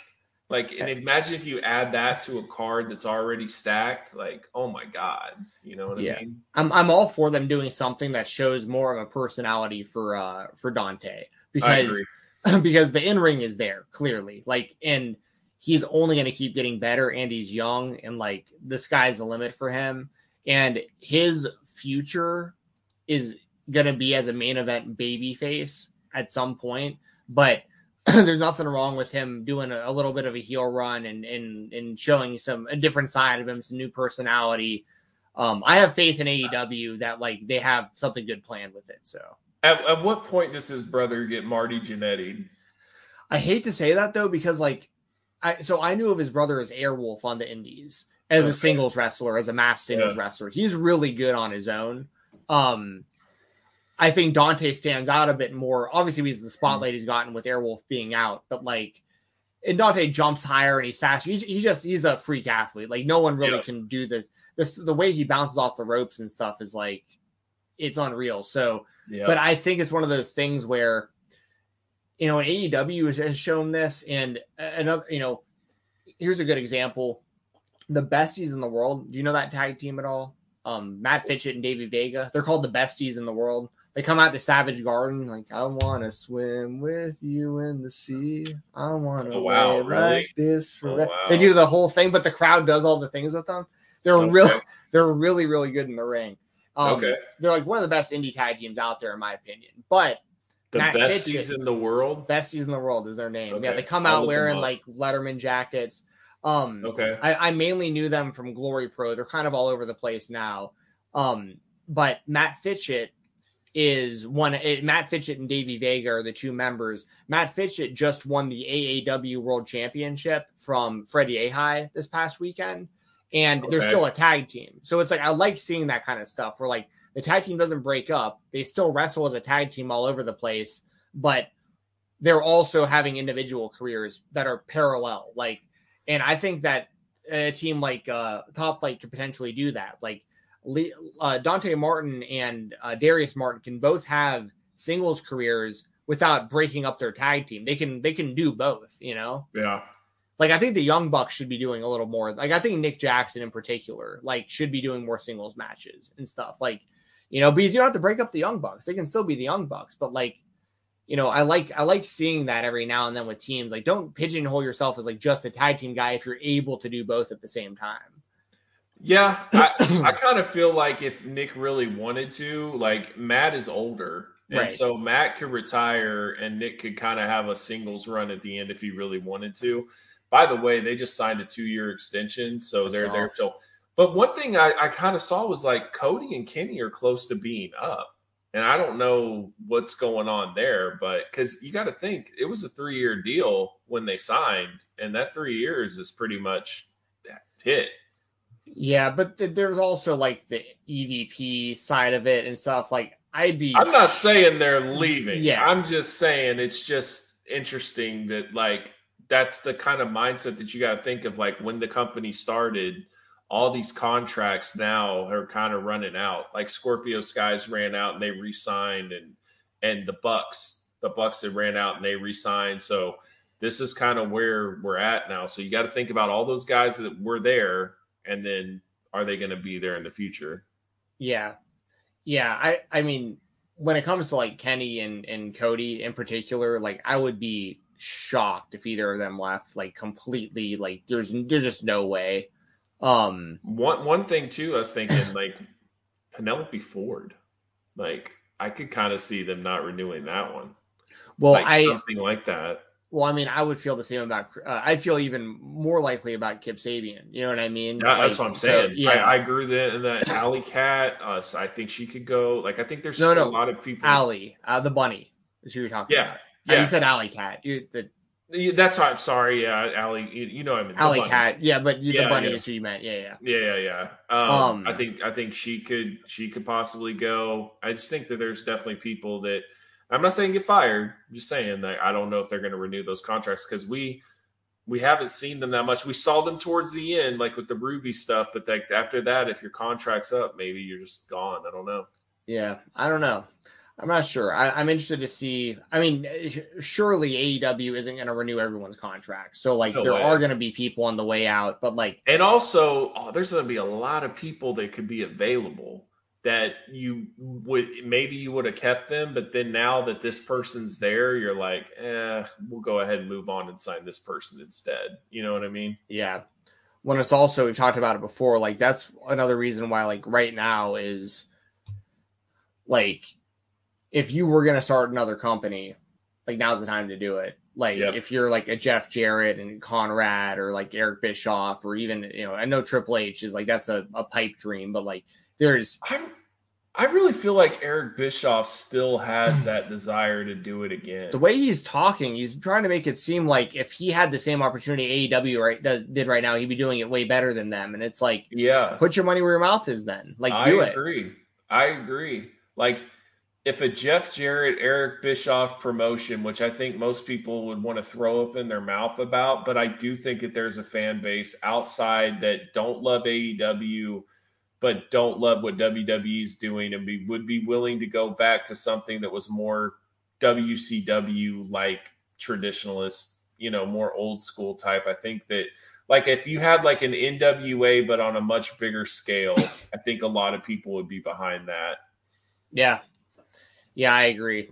So we'll see. There is a like- market out there for an alternative for anybody that wants sure. to do it. and then like when it comes to like Kenny and Cody, for instance, like the only reason I think that either of them would leave would be to like do their own thing, but they've already done that. That's what AEW is like, and it's not going to get bigger than than that outside of it. Agreed. Like, there's no re- there's no point in trying this on their own for any reason, and like. There's no reason for Cody to go back to the WWE. There's no reason for Kenny to go to the WWE. Like it just doesn't. Like I think if Kenny were to leave, he would go back to New Japan. But New Japan is at such a disaster right now, and the fact that he's still able to work with New Japan if he wants to, Yeah. like that helps too. So I I don't see him leaving. For sure. Um, we got a super chat from Dirty. If you want to, we got about 15 minutes or so for Yeah. the for the stream, y'all. So any any last minute super chats, we'll make sure to address them before we get out of here. And thank you guys for for definitely sending in super chats. Really appreciate it. I really appreciate you guys supporting the channel. If you haven't, please hit that like button. Definitely helps us out. And uh, yeah, and if you could share this video out, you know, if you like it, definitely let people know about us, and uh, we really appreciate it. So this was kind of a surprise, but not really a surprise. So thanks again, Dirty, for the super chat. It says, "What's next for Kevin Lee?" So Kevin Lee was released today. Um, I don't know if a lot of people for those of you don't know. Right. And I don't know if a lot of people know that like he did get popped for performance enhancing. It's not performance enhancing, but it's on their banned substance list. He said he took it for ADHD. It was Adderall, I believe. Yeah. Um I he he was on a three fight losing streak. I'm sure he wasn't very cheap either. Like the way that he was promoted, um, I just think that this kind of makes sense for for the UFC to do it. Um, one thing I found interesting though is there's reports that Khabib is actually running his own MMA promotion in the states. They plan on doing ten events next year and they have contacted Kevin Lee, and it sounds like they're going to offer Kevin Lee a deal. That's interesting. And just to, to just to put it out there, he had lost his last three in a row, but he has lost four of his last five.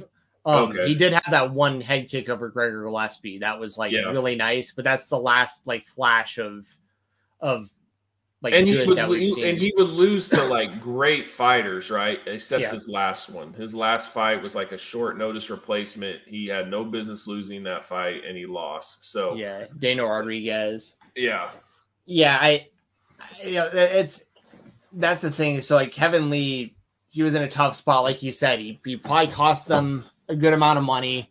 He wasn't going to be the champion. Um, he had had the interim title fight against Tony Ferguson, and like yep, you know, the big question mark for that's always going to be what happens if he doesn't have staph infection going into that one, and he like dominated for a minute there and stuff. First round, first Yeah. round, he won big. Um, But, But- that's the thing with Kevin is like he always looks great first round. The moment he faces adversity, he gets hurt or whatever, he starts to fold. So like as long as everything's going his way, then it's fine. But the moment that he gets popped or gets rocked or anything, it all starts to go downhill. His cardio isn't very good. Also, his head trainer did commit suicide, and that's really affected him too. He's never really found a place since was Robert Follis, I believe his name was. yeah, Um, he hasn't found a place that really he could call home and really like he was like training with like Dewey Cooper and stuff in Vegas, who's mainly a kickboxing coach. And then he went and trained with GSP's old trainer in Canada. Um, but it just never sounded like he really found that like camp that was like his home. So I think that's definitely been a struggle as well. He also is a guy that, let's be honest, he he just doesn't back up what he says. He talks a lot.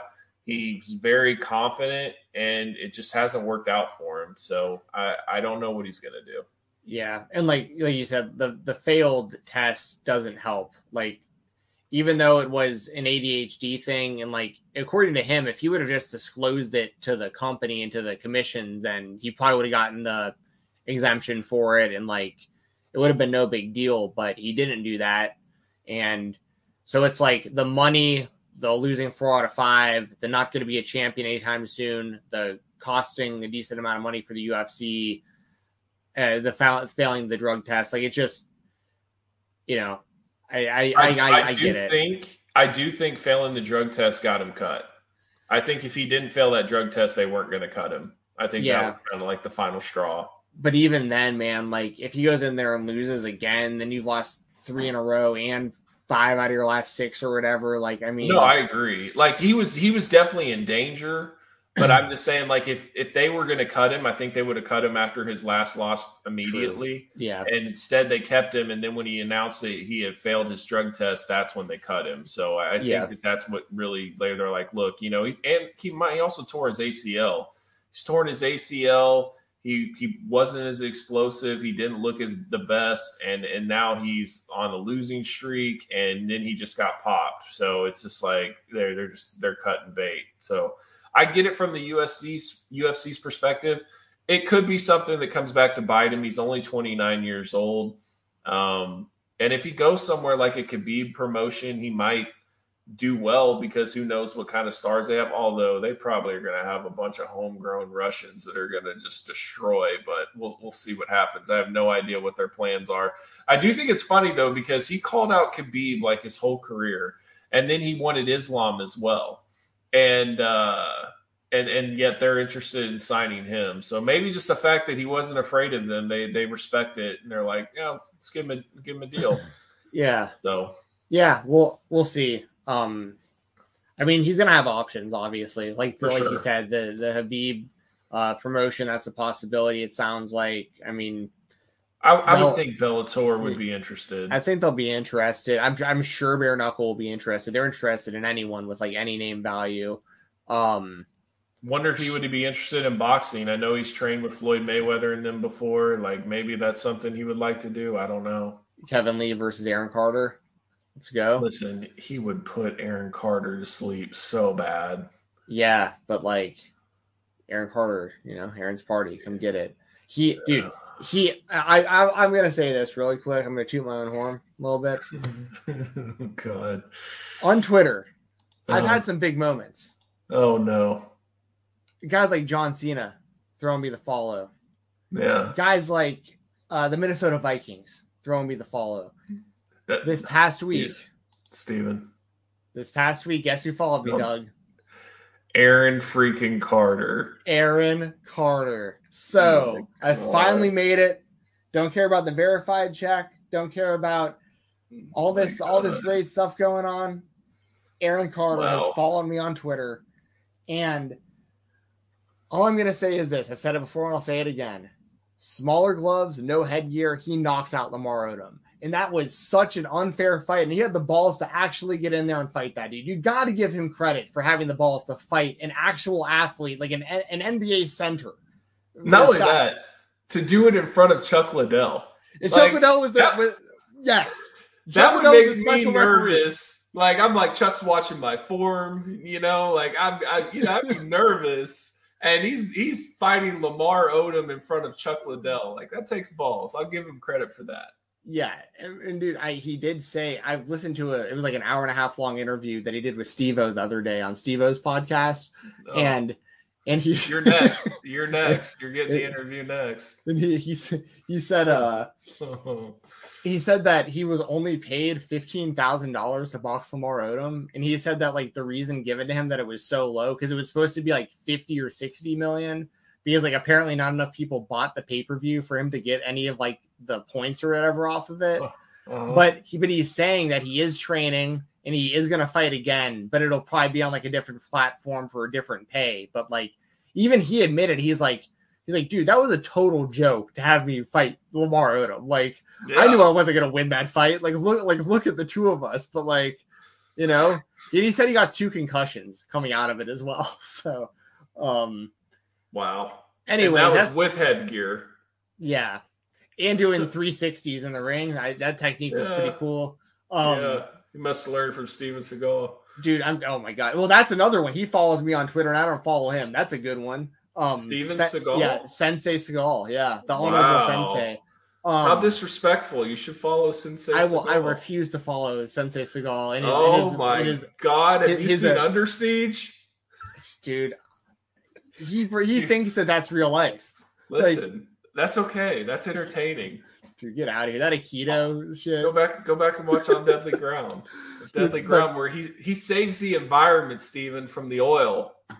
dude isn't he at like the border like keeping, keeping our country safe Yeah, Um, he, he saves he saves the Indians from the oil company in On Deadly Ground. But Under Siege is one of the best action movies ever. Casey Ryback as the cook, like you got it. If you haven't seen that movie, the movie is amazing. I- I Tommy Lee Jones is the bad guy. Like yes, I, I Thank can't. I can't get behind the sensei at all. No, Um, I would I would follow him. So I if Van Damme or Seagal or Wesley Snipes they want to follow, I'm all down. I love those. I love that era so much. One of the funniest thing because I the reason I remember Steven Seagal following me that because I remember it happening.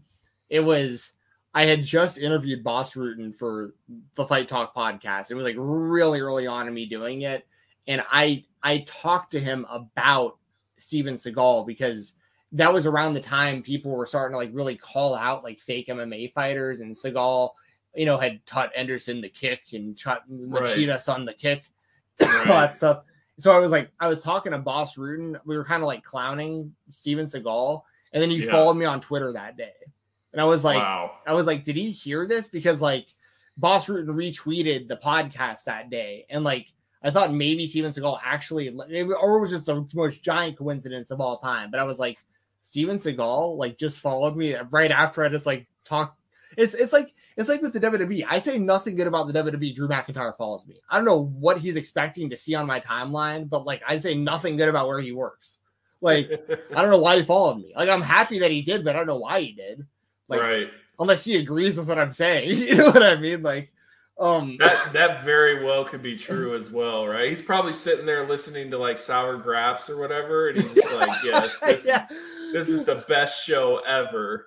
Alex Pulowski. Yeah, he's the man. Right. I I remember one time I like this was when Mojo Rawley was still in the WWE. I remember tweeting something along the lines of like, no matter how good Mojo Rawley gets, it'll never matter as long as his name is Mojo Rawley.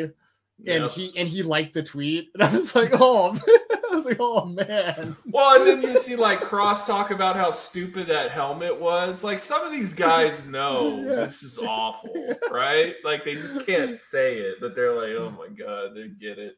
Yeah. There's people out there that understand. That's so funny. But anyway, all, all that was me basically saying, you know, Aaron Carter, um, celebrity boxing, that's where it's at. I could see Kevin Lee going into bare knuckle boxing for sure. Like I I could see any former UFC or Bellator fighter in bare knuckle Especially for the money. exactly they pay good money. Like Yeah. in comparison to most MMA organizations, they pay good money and it's usually a pretty short night, uh, win or lose. So Yeah. What did you think, real quick, of that triad ring? I didn't get to see enough of it to be honest. I didn't Um, really either. I saw what it looked like. I didn't really Yeah. watch any of the fights, but apparently Mike Perry won and sh- shocked a lot of people. But like, dude, like the guy that Frank Mir was fighting, his last fight was against Anthony Joshua. right. Like, this is not like just some boxing bum that they pulled off the street. Like Frank Mir had absolutely no business being in that ring. But I heard that he got paid huge amount of money. So I get why he did it, but man, what a mismatch. Yeah, I and that's the thing. Like, I didn't know that, and like my brother, who you know is involved with boxing, he was like, he was he found out. He's like, dude, Frank Mir is fighting this dude. Like, like this is like this is not good. And then like I showed him the highlights of the fight because it was like Mir getting knocked out on his oh. feet up up Oh, in the yeah. corner, and Mergliotta having First to like round. yeah. And I was like, dude, I don't really know much about this guy. My brother was like, dude, like that's exactly how that should have gone. Like that's Yeah. yeah, like Well, when I first Mir saw had no business being in that fight. I saw like Pulev or whatever, and I was like, dude, is that that's Pulev like they just fought Anthony Joshua, right? And I looked it up and I was like, oh God, it is. like he's gonna get murked. But um, yeah, that was uh that that was a mismatch if I'd ever seen one. and Matt Mitrione got like washed also, didn't he? Like I he mean, dropped him. He dropped him in that, and actually, they said it was a really close fight that a lot of people thought Mitrione should have won. Oh really? he I only just saw took that fight- clip. Okay. He only took that fight on three weeks' notice. well, good for And him. then I just saw and then Mike Perry won. Mike Perry won where they thought that he had no chance. So Right, because he fought like a legitimate guy apparently too. Um, yeah, yeah. Um. So yeah, there's a there's a lot. Uh, Dirty with another one. Awesome, Dirty. Thank you man. so much, man. Um. What MMA fights are you looking forward to in 2022? Um, Stipe I'll- and Gane. Stipe and Gane. Okay, I like it. I like it. Will Gane be the champ? Oh no, no, sorry, sorry, Gane and Ngannou. My bad. Yeah. Okay. That- okay. That's So booked. That's booked. yeah, yeah, what I yeah, yeah. Um, Stipe will probably come close to fighting the winner, I would think, though, if Jon Yeah. Jones is still being a knucklehead. Yep, I agree. Which, by the way, did you see Jon's Twitter post About what? that he failed his 60 day sobriety already? That he already had just he he just recently drank for a party. Oh And no, he I just kinda- He just kind of like laughed it off and was like, "Oh, back to 60 more days." Like, dude, you're not taking this serious. Like, I saw him this is talking about gonna like well. switching to edibles recently and stuff.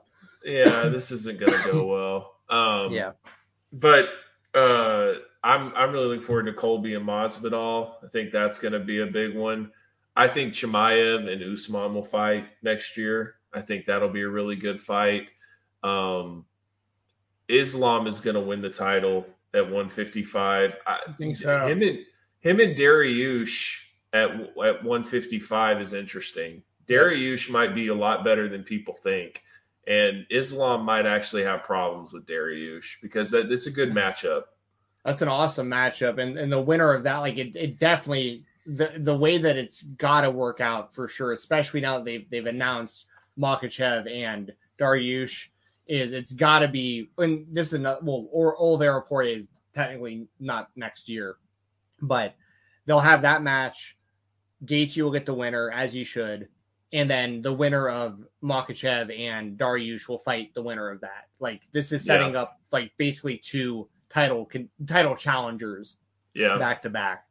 I I I can't pick anyone over Oliveira right now, man. But like, if anyone has the style to do it, it's Makhachev. So Yeah. Yeah. Gaethje Gaethje and Oliveira would be interesting, but the moment that hits the ground, it's it's not gonna happen. Like it's not gonna go well for Gaethje. Oliveira, yeah. Do you like the idea of Chandler versus Conor? I do because it'll be an exciting fight, but I don't like Yeah. it more than Conor versus like. There's probably like five to ten people I would I would say I'd, I'd rather see than Does Conor fight in 2022? Yes. I think as long as his rehab goes as planned, yes. I think he will. I mean, he's walking around now. I think. I think by the mm-hmm. time, like, say, sep- September next year or so, I think he'll be fine. Yeah, like if I'm Nate Diaz, I'm I'm waiting to see how much longer it's going to be for Conor, and I do that trilogy fight on my way out. You know what I mean? Like that that makes the most sense for both guys, probably. But you have options like You can do Nick Diaz and, and Conor still. You can do Masvidal and Conor at some point. You can do. There's a lot of options for Conor still. Poirier again, uh, potentially. Um, you know, there's a lot they can do there. I don't want to see him in Oliveira necessarily because I think Oliveira would just outclass him across the Yeah. board. But yeah, Wonder, wonder what Izzy does at 185. I'm well, he's got to fight Whittaker, right? Yeah. He's gonna fight Whittaker, and then I don't I don't really know what you do after that. Wonder if that guy that knocked him out in K1 can get to there. That would That be cool. Pereira dude, whatever his Yeah. name is, Alex Pereira or something like that. Yeah. Yeah, he just yeah he didn't look good in the first round of his debut fight in the UFC, but the second round he he knocked. Yeah. Uh, I can't remember who he fought, but I, I watched the fight. Yeah. Yeah, he's he'll get fast tracked if he gets like one or two more big wins. The UFC can at least market because that's the thing with Izzy is like it's like all rematches at this point for him, so they can get like a new person in there, and it is a rematch technically, but from boxing, and they can roll the footage of Izzy getting knocked out by this dude, so it's immediately like going to get people interested and like, ooh, this guy can knock out Izzy. He's done it before, so like, can he do it again? So My prediction though is Chimaev versus Usman will be the biggest fight of the year next year. like pay per view buy wise and everything. Just just in general, I think like hype, legitimacy, like pe- most looking forward to. I think that'll be the biggest one. I don't pay per view buy wise is going to go to Conor no matter what, but like I just think by the time that Chimaev is actually going to get the shot, I think he will be the clear, clear cut number one contender, and Usman will be pound for pound best fighter in the world. And I think that it will be a huge event. I I think that's very possible. I really want I to. mean, see like I said, he already has two million Instagram followers. Like he's got that hype, and if he just keeps like, but like, imagine if he just goes and like buzzsaws Jorge Masvidal or Colby or something like that, Yeah. and then it's like clear as day he is the number one guy, and he's going against Usman. Like I think that would be a huge fight. yeah, if he did that to Colby, that would be like that's that's literal best case scenario for Chimaev if he can Yeah. if he can go in there because I think Colby and Chimaev is a huge fight on its own. Um, Yep. With the build up for that, and like you said, if if Chimaev beats Colby, like you basically beat the you basically beat like the one A version of of Usman. So like you've proven Yeah. you deserve it. Um and if Colby wins, then like he proves that he's still like he should get another shot at the belt, probably. Like so um I love that fight. I love Masvidal and Covington as well. Like I really want that fight to happen. Yeah, Um, and I want to see Leon Edwards in the mix with these guys too, but like he just he isn't fighting. So it's like, yeah. you know, it gets frustrating. Like Leon, I think will fight Usman, but I just I'm not. I, I believe Usman's going to win that fight.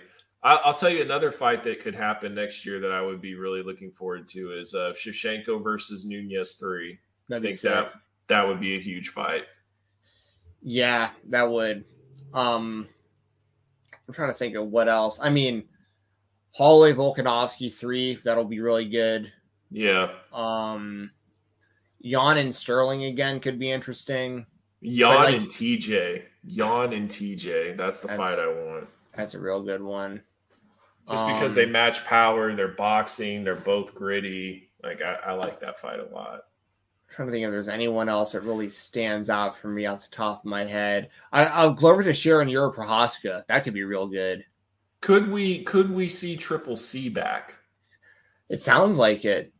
Um, I would be I would be really excited to see Triple C back. I want to see him and Volkanovski at featherweight.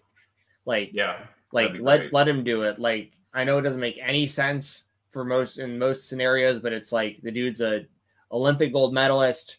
He won the flyweight title. He won the bantamweight title. Let him come back and see if he can be the first guy to win three three different weight class belts in the UFC. Like he retired in his prime. We saw GSP come back, go one weight class up, and get the job done against Bisping. Like I, you know, I get the UFC's uh, potential like apprehension on like you know Cejudo coming in potentially beating because honestly, and I've I've picked Volkanovski to beat Holloway originally, and I've picked him in all of his fights since then. But I would pick Cejudo over Volkanovski. So like, you know, I think I think the UFC would might think that too because Cejudo, if he gets him to the ground, that's like a completely different game than what Volkanovski's been having to deal with in his last, you know, pretty much his whole UFC career has just been standing. Right. Um, but if if Cejudo comes in, wins that belt, and then pieces out again, the UFC is going to be like, "Damn it, this happened again to us." Like, fool me well, once. imagine then know? if you could do like that, and then you could do Cejudo and Max Holloway. Like that would be huge too. Oh, I agree. I mean, there's a lot of fights still left for Cejudo potentially to do. Like the the the interesting thing about his whole, like I I honestly think that he was trying to get the UFC to like he was like bluffing the UFC. Like Yep. he was like, I'm gonna retire, and he'd seen that negotiation tactic work for so many others that he was like, I'm gonna say this, and then they're gonna wind up giving me like all this money and give me these Yeah. main events and, and and all this stuff. Really push the cringe and all this stuff. And then and then Dana was like, Cool, all right, we got an interim title fight uh, lined up. Yep. Cejudo's giving us the belt and blah blah blah blah. And it's And like that's what's funny too is like anytime they bring it up, like Cejudo says and Dana's like, from what I know, he says he's retired. So Yeah, but then like Khabib does the same thing, and they're like going to dinner over and Right. over, like trying to convince him to stay. all and, like- has to do is just be like, "Hey Dana, I worked out yesterday, feel good. Okay, let's have a meeting." yeah, you know? like, yeah, like Conor's like getting ready to like fight someone else, and like the day of, Dana's like, "Hey man, if, if the phone rings and Khabib's there, like you know, like we make a lot of money doing this fight." You know what I mean? Like, like, um, but that's kind of the funny thing about it is Cejudo. He really, does- it's so it's so messed up because he's such a good fighter, but like he has no leverage when it comes to the UFC. It's so interesting. Like a guy like Yeah. Khabib has all the leverage in the world. Like if he makes the call to Dana, he's gonna get everything he wants to come back. Cejudo, it's like I don't, I just don't think that they care if he's there or not. But like Yeah. they should care because he's he's like really he's one of the best fighters like on paper that the UFC has really ever had. When you look at like the thing his record was like 16 and 2 and his only losses were Demetrious Johnson that he got back and then Yeah. uh the split decision loss to Joseph Benavidez which you know was so close that it was a split decision. Yeah, It's like um you know yeah, so- and like a lot of his fights have been huge moments. I mean, to beat Mighty Mouse was a huge moment in the UFC. To beat TJ the way he did in the first round, like big moments. Uh, to beat Dominick Cruz, I, was, I was live when he beat a when he beat uh not a Sun Sao when he beat uh the, the, World Series of Fighting guy. Why can't I, Marlon Moraes? no, okay. Um, I was there live for that, where like a lot of people thought like he wasn't going to be be able to get the one. job done against Moraes, and like Yeah. Cejudo knocked him out. I mean, Yeah. Yeah, so I mean, like it, it's not like it's not like a Mighty Mouse thing. Like he definitely has a big fan base, and then like he's also been doing the Mike Tyson podcast and everything. Like I feel like he's only grown since leaving. So if he came back, I would be all for it. dude, he needs to get into pro wrestling. I don't know what's taking so long. yeah, I, I mean, uh, he's he could definitely do it. I just his size is definitely a factor, though. Like if he was like he would make he would look short. Him and Jonathan Gresham would probably look like less than eye to eye. Yeah, well, but think about it. Like we have, you know, a girl like Leyla Hirsch, for instance, who's very short, but like the way that she wrestles, it's very believable. Like I don't really Yeah. hear people complaining about Leyla Hirsch because of her size. Henry Cejudo has a freaking legitimate gold medal. Like Yep. you know what I mean? Like it's totally believable to think that him versus anybody, he has a chance of winning. Um, yeah. Yeah, it's not that I say it's believable. It's just like visually, like Yeah. Because there's sometimes even when I look at Gresham and I'm like, God dang, he's short. Like he's great, but like it takes you like if you were never have you never seen him wrestle before and you just saw him staring down somebody, you would think like uh, I do think it helped though that he definitely put on more mass. Like he's way more uh, muscular now, so I think that that makes him more of a believable badass. But I remember when I first saw him against Jay Lethal in Ring of Honor, and he wasn't that buff or anything, and I was just like, "Yeah, man, I don't know. This guy looks like really cruiserweight." So, but but he's definitely you know earned my respect and changed my mind. yeah, yeah, he's awesome. So, All right. all right, man. I think that that wraps it up. A lot of great super chats, a lot of great questions. Really appreciate it, guys. If you haven't hit that like button, please do. Please subscribe if you haven't. Share this video out. Leave comments. All that good stuff.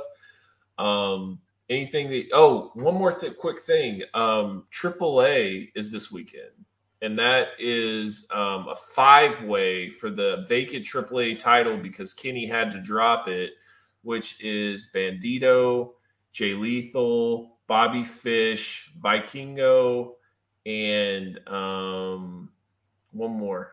One more. Who are you? I don't know. I, I didn't see him. Damn, it was a five-way fight's been advertising it. I know, I know it off the top of my head. But anyways, uh, Cain Velasquez is also returning to wrestling on that show, um, and uh, it's actually going to be on FITE with English commentary. So that's really cool too. So if you guys haven't seen AAA and they have uh, usually a lot of big production and it's a fun show. I definitely recommend that show because you're going to see a lot of really uh, good good lucha stuff. And oh yeah, uh, Samuray Del Sol or whatever, which is um, oh yeah, Kalisto. Yeah, Kalisto. He's in it too. So that's the five way. Um, nice. So yeah, that's uh, that's this weekend as well. So worth checking out and to see basically who Kenny will probably end up facing in the end when he comes back. I think uh, I think it's Vikingo. I think that's who's going to win. So see what happens. That's who I'd probably have win. He's got some buzz about him right now, and he's doing some next level stuff. Yeah. Um, and with yeah. those guys in the ring, he could. I mean that that match should be really crazy. Yeah, yeah. I'll probably I'll try to check that out. It should be a good show. Yeah. Um, so yeah, that that's basically it for the plugs. Everybody's uh like I said, order GCW, AAA. That's those are the, really the big shows to focus on. Um and uh yeah, Steven's gonna go enjoy Dynamite and Yep. Rampage and all that stuff. You're gonna get Rampage spoiled for you. That, sucks. yeah. Oh, Friday, you'll know everything that happened. I mean, it doesn't suck for me. Like I get to see it live. Yeah, yeah, I get it. I'm, I probably won't watch it on Friday again because I'll have been there live. But uh, Give it the rating, Steven. They need the rating. no, I'm just kidding. but uh, but yeah, if y'all want to follow me, it's fight talk underscore. It's right above me on this on this thing here. And then uh, Right above me as well. We got uh the Fightful Select Weekender podcast. If you want to check that out, at fightfulselect.com, talking indie wrestling every Sunday. Um, everything else I got going on, I just try to keep updated on social media. And um, I've been saying this on every show that I've done this week. Everyone, make sure to continue to show your love and support over to Jessie Davin. She's going through just a rough time in the hospital, and it sucks. I haven't been able to talk to her for a couple days. Last time I talked to her, she sent me this real long message about kind of how, how everything's going, and uh, yeah, it's just it, it's just it's a cruddy situation, and I know she really appreciates everybody who's reaching out and all the support that she's getting. So make sure to say something nice to her over at Jesse Jesse the Buckeye J S S I the Buckeye over on Twitter. Um, Man, and- and her Buckeyes lost too. That's rough. I know, I Lost know, to I Michigan. saw. That's that's the big one too. Like that's a huge rivalry that usually Ohio State always wins. So that sucks. Yeah. So uh hopefully she's getting better. You know, it's been kind of up and down, but Yeah. you know, we're obviously hoping that things get better for her and got her on my on my mind. And when I'm at AEW tomorrow, I will be thinking of her and uh yeah, I'm just go just go over there. That's my one thing I want everyone to do. Just anyone watching this, just say something nice to her over on Twitter. So Yeah, for sure. Jesse's Jesse definitely has been uh, going through it, and she's definitely got so much support, which is really cool to see. But every person's different, and anybody that can offer support is definitely appreciated. So if you guys could definitely go and just send her some love. And uh, thanks as always for tuning in. And me and Steven are gonna get wins um, this week, so we're gonna be much more in a better mood to open the show. And uh, yeah, so go Cowboys, Skol Vikings. and we'll catch you guys next week.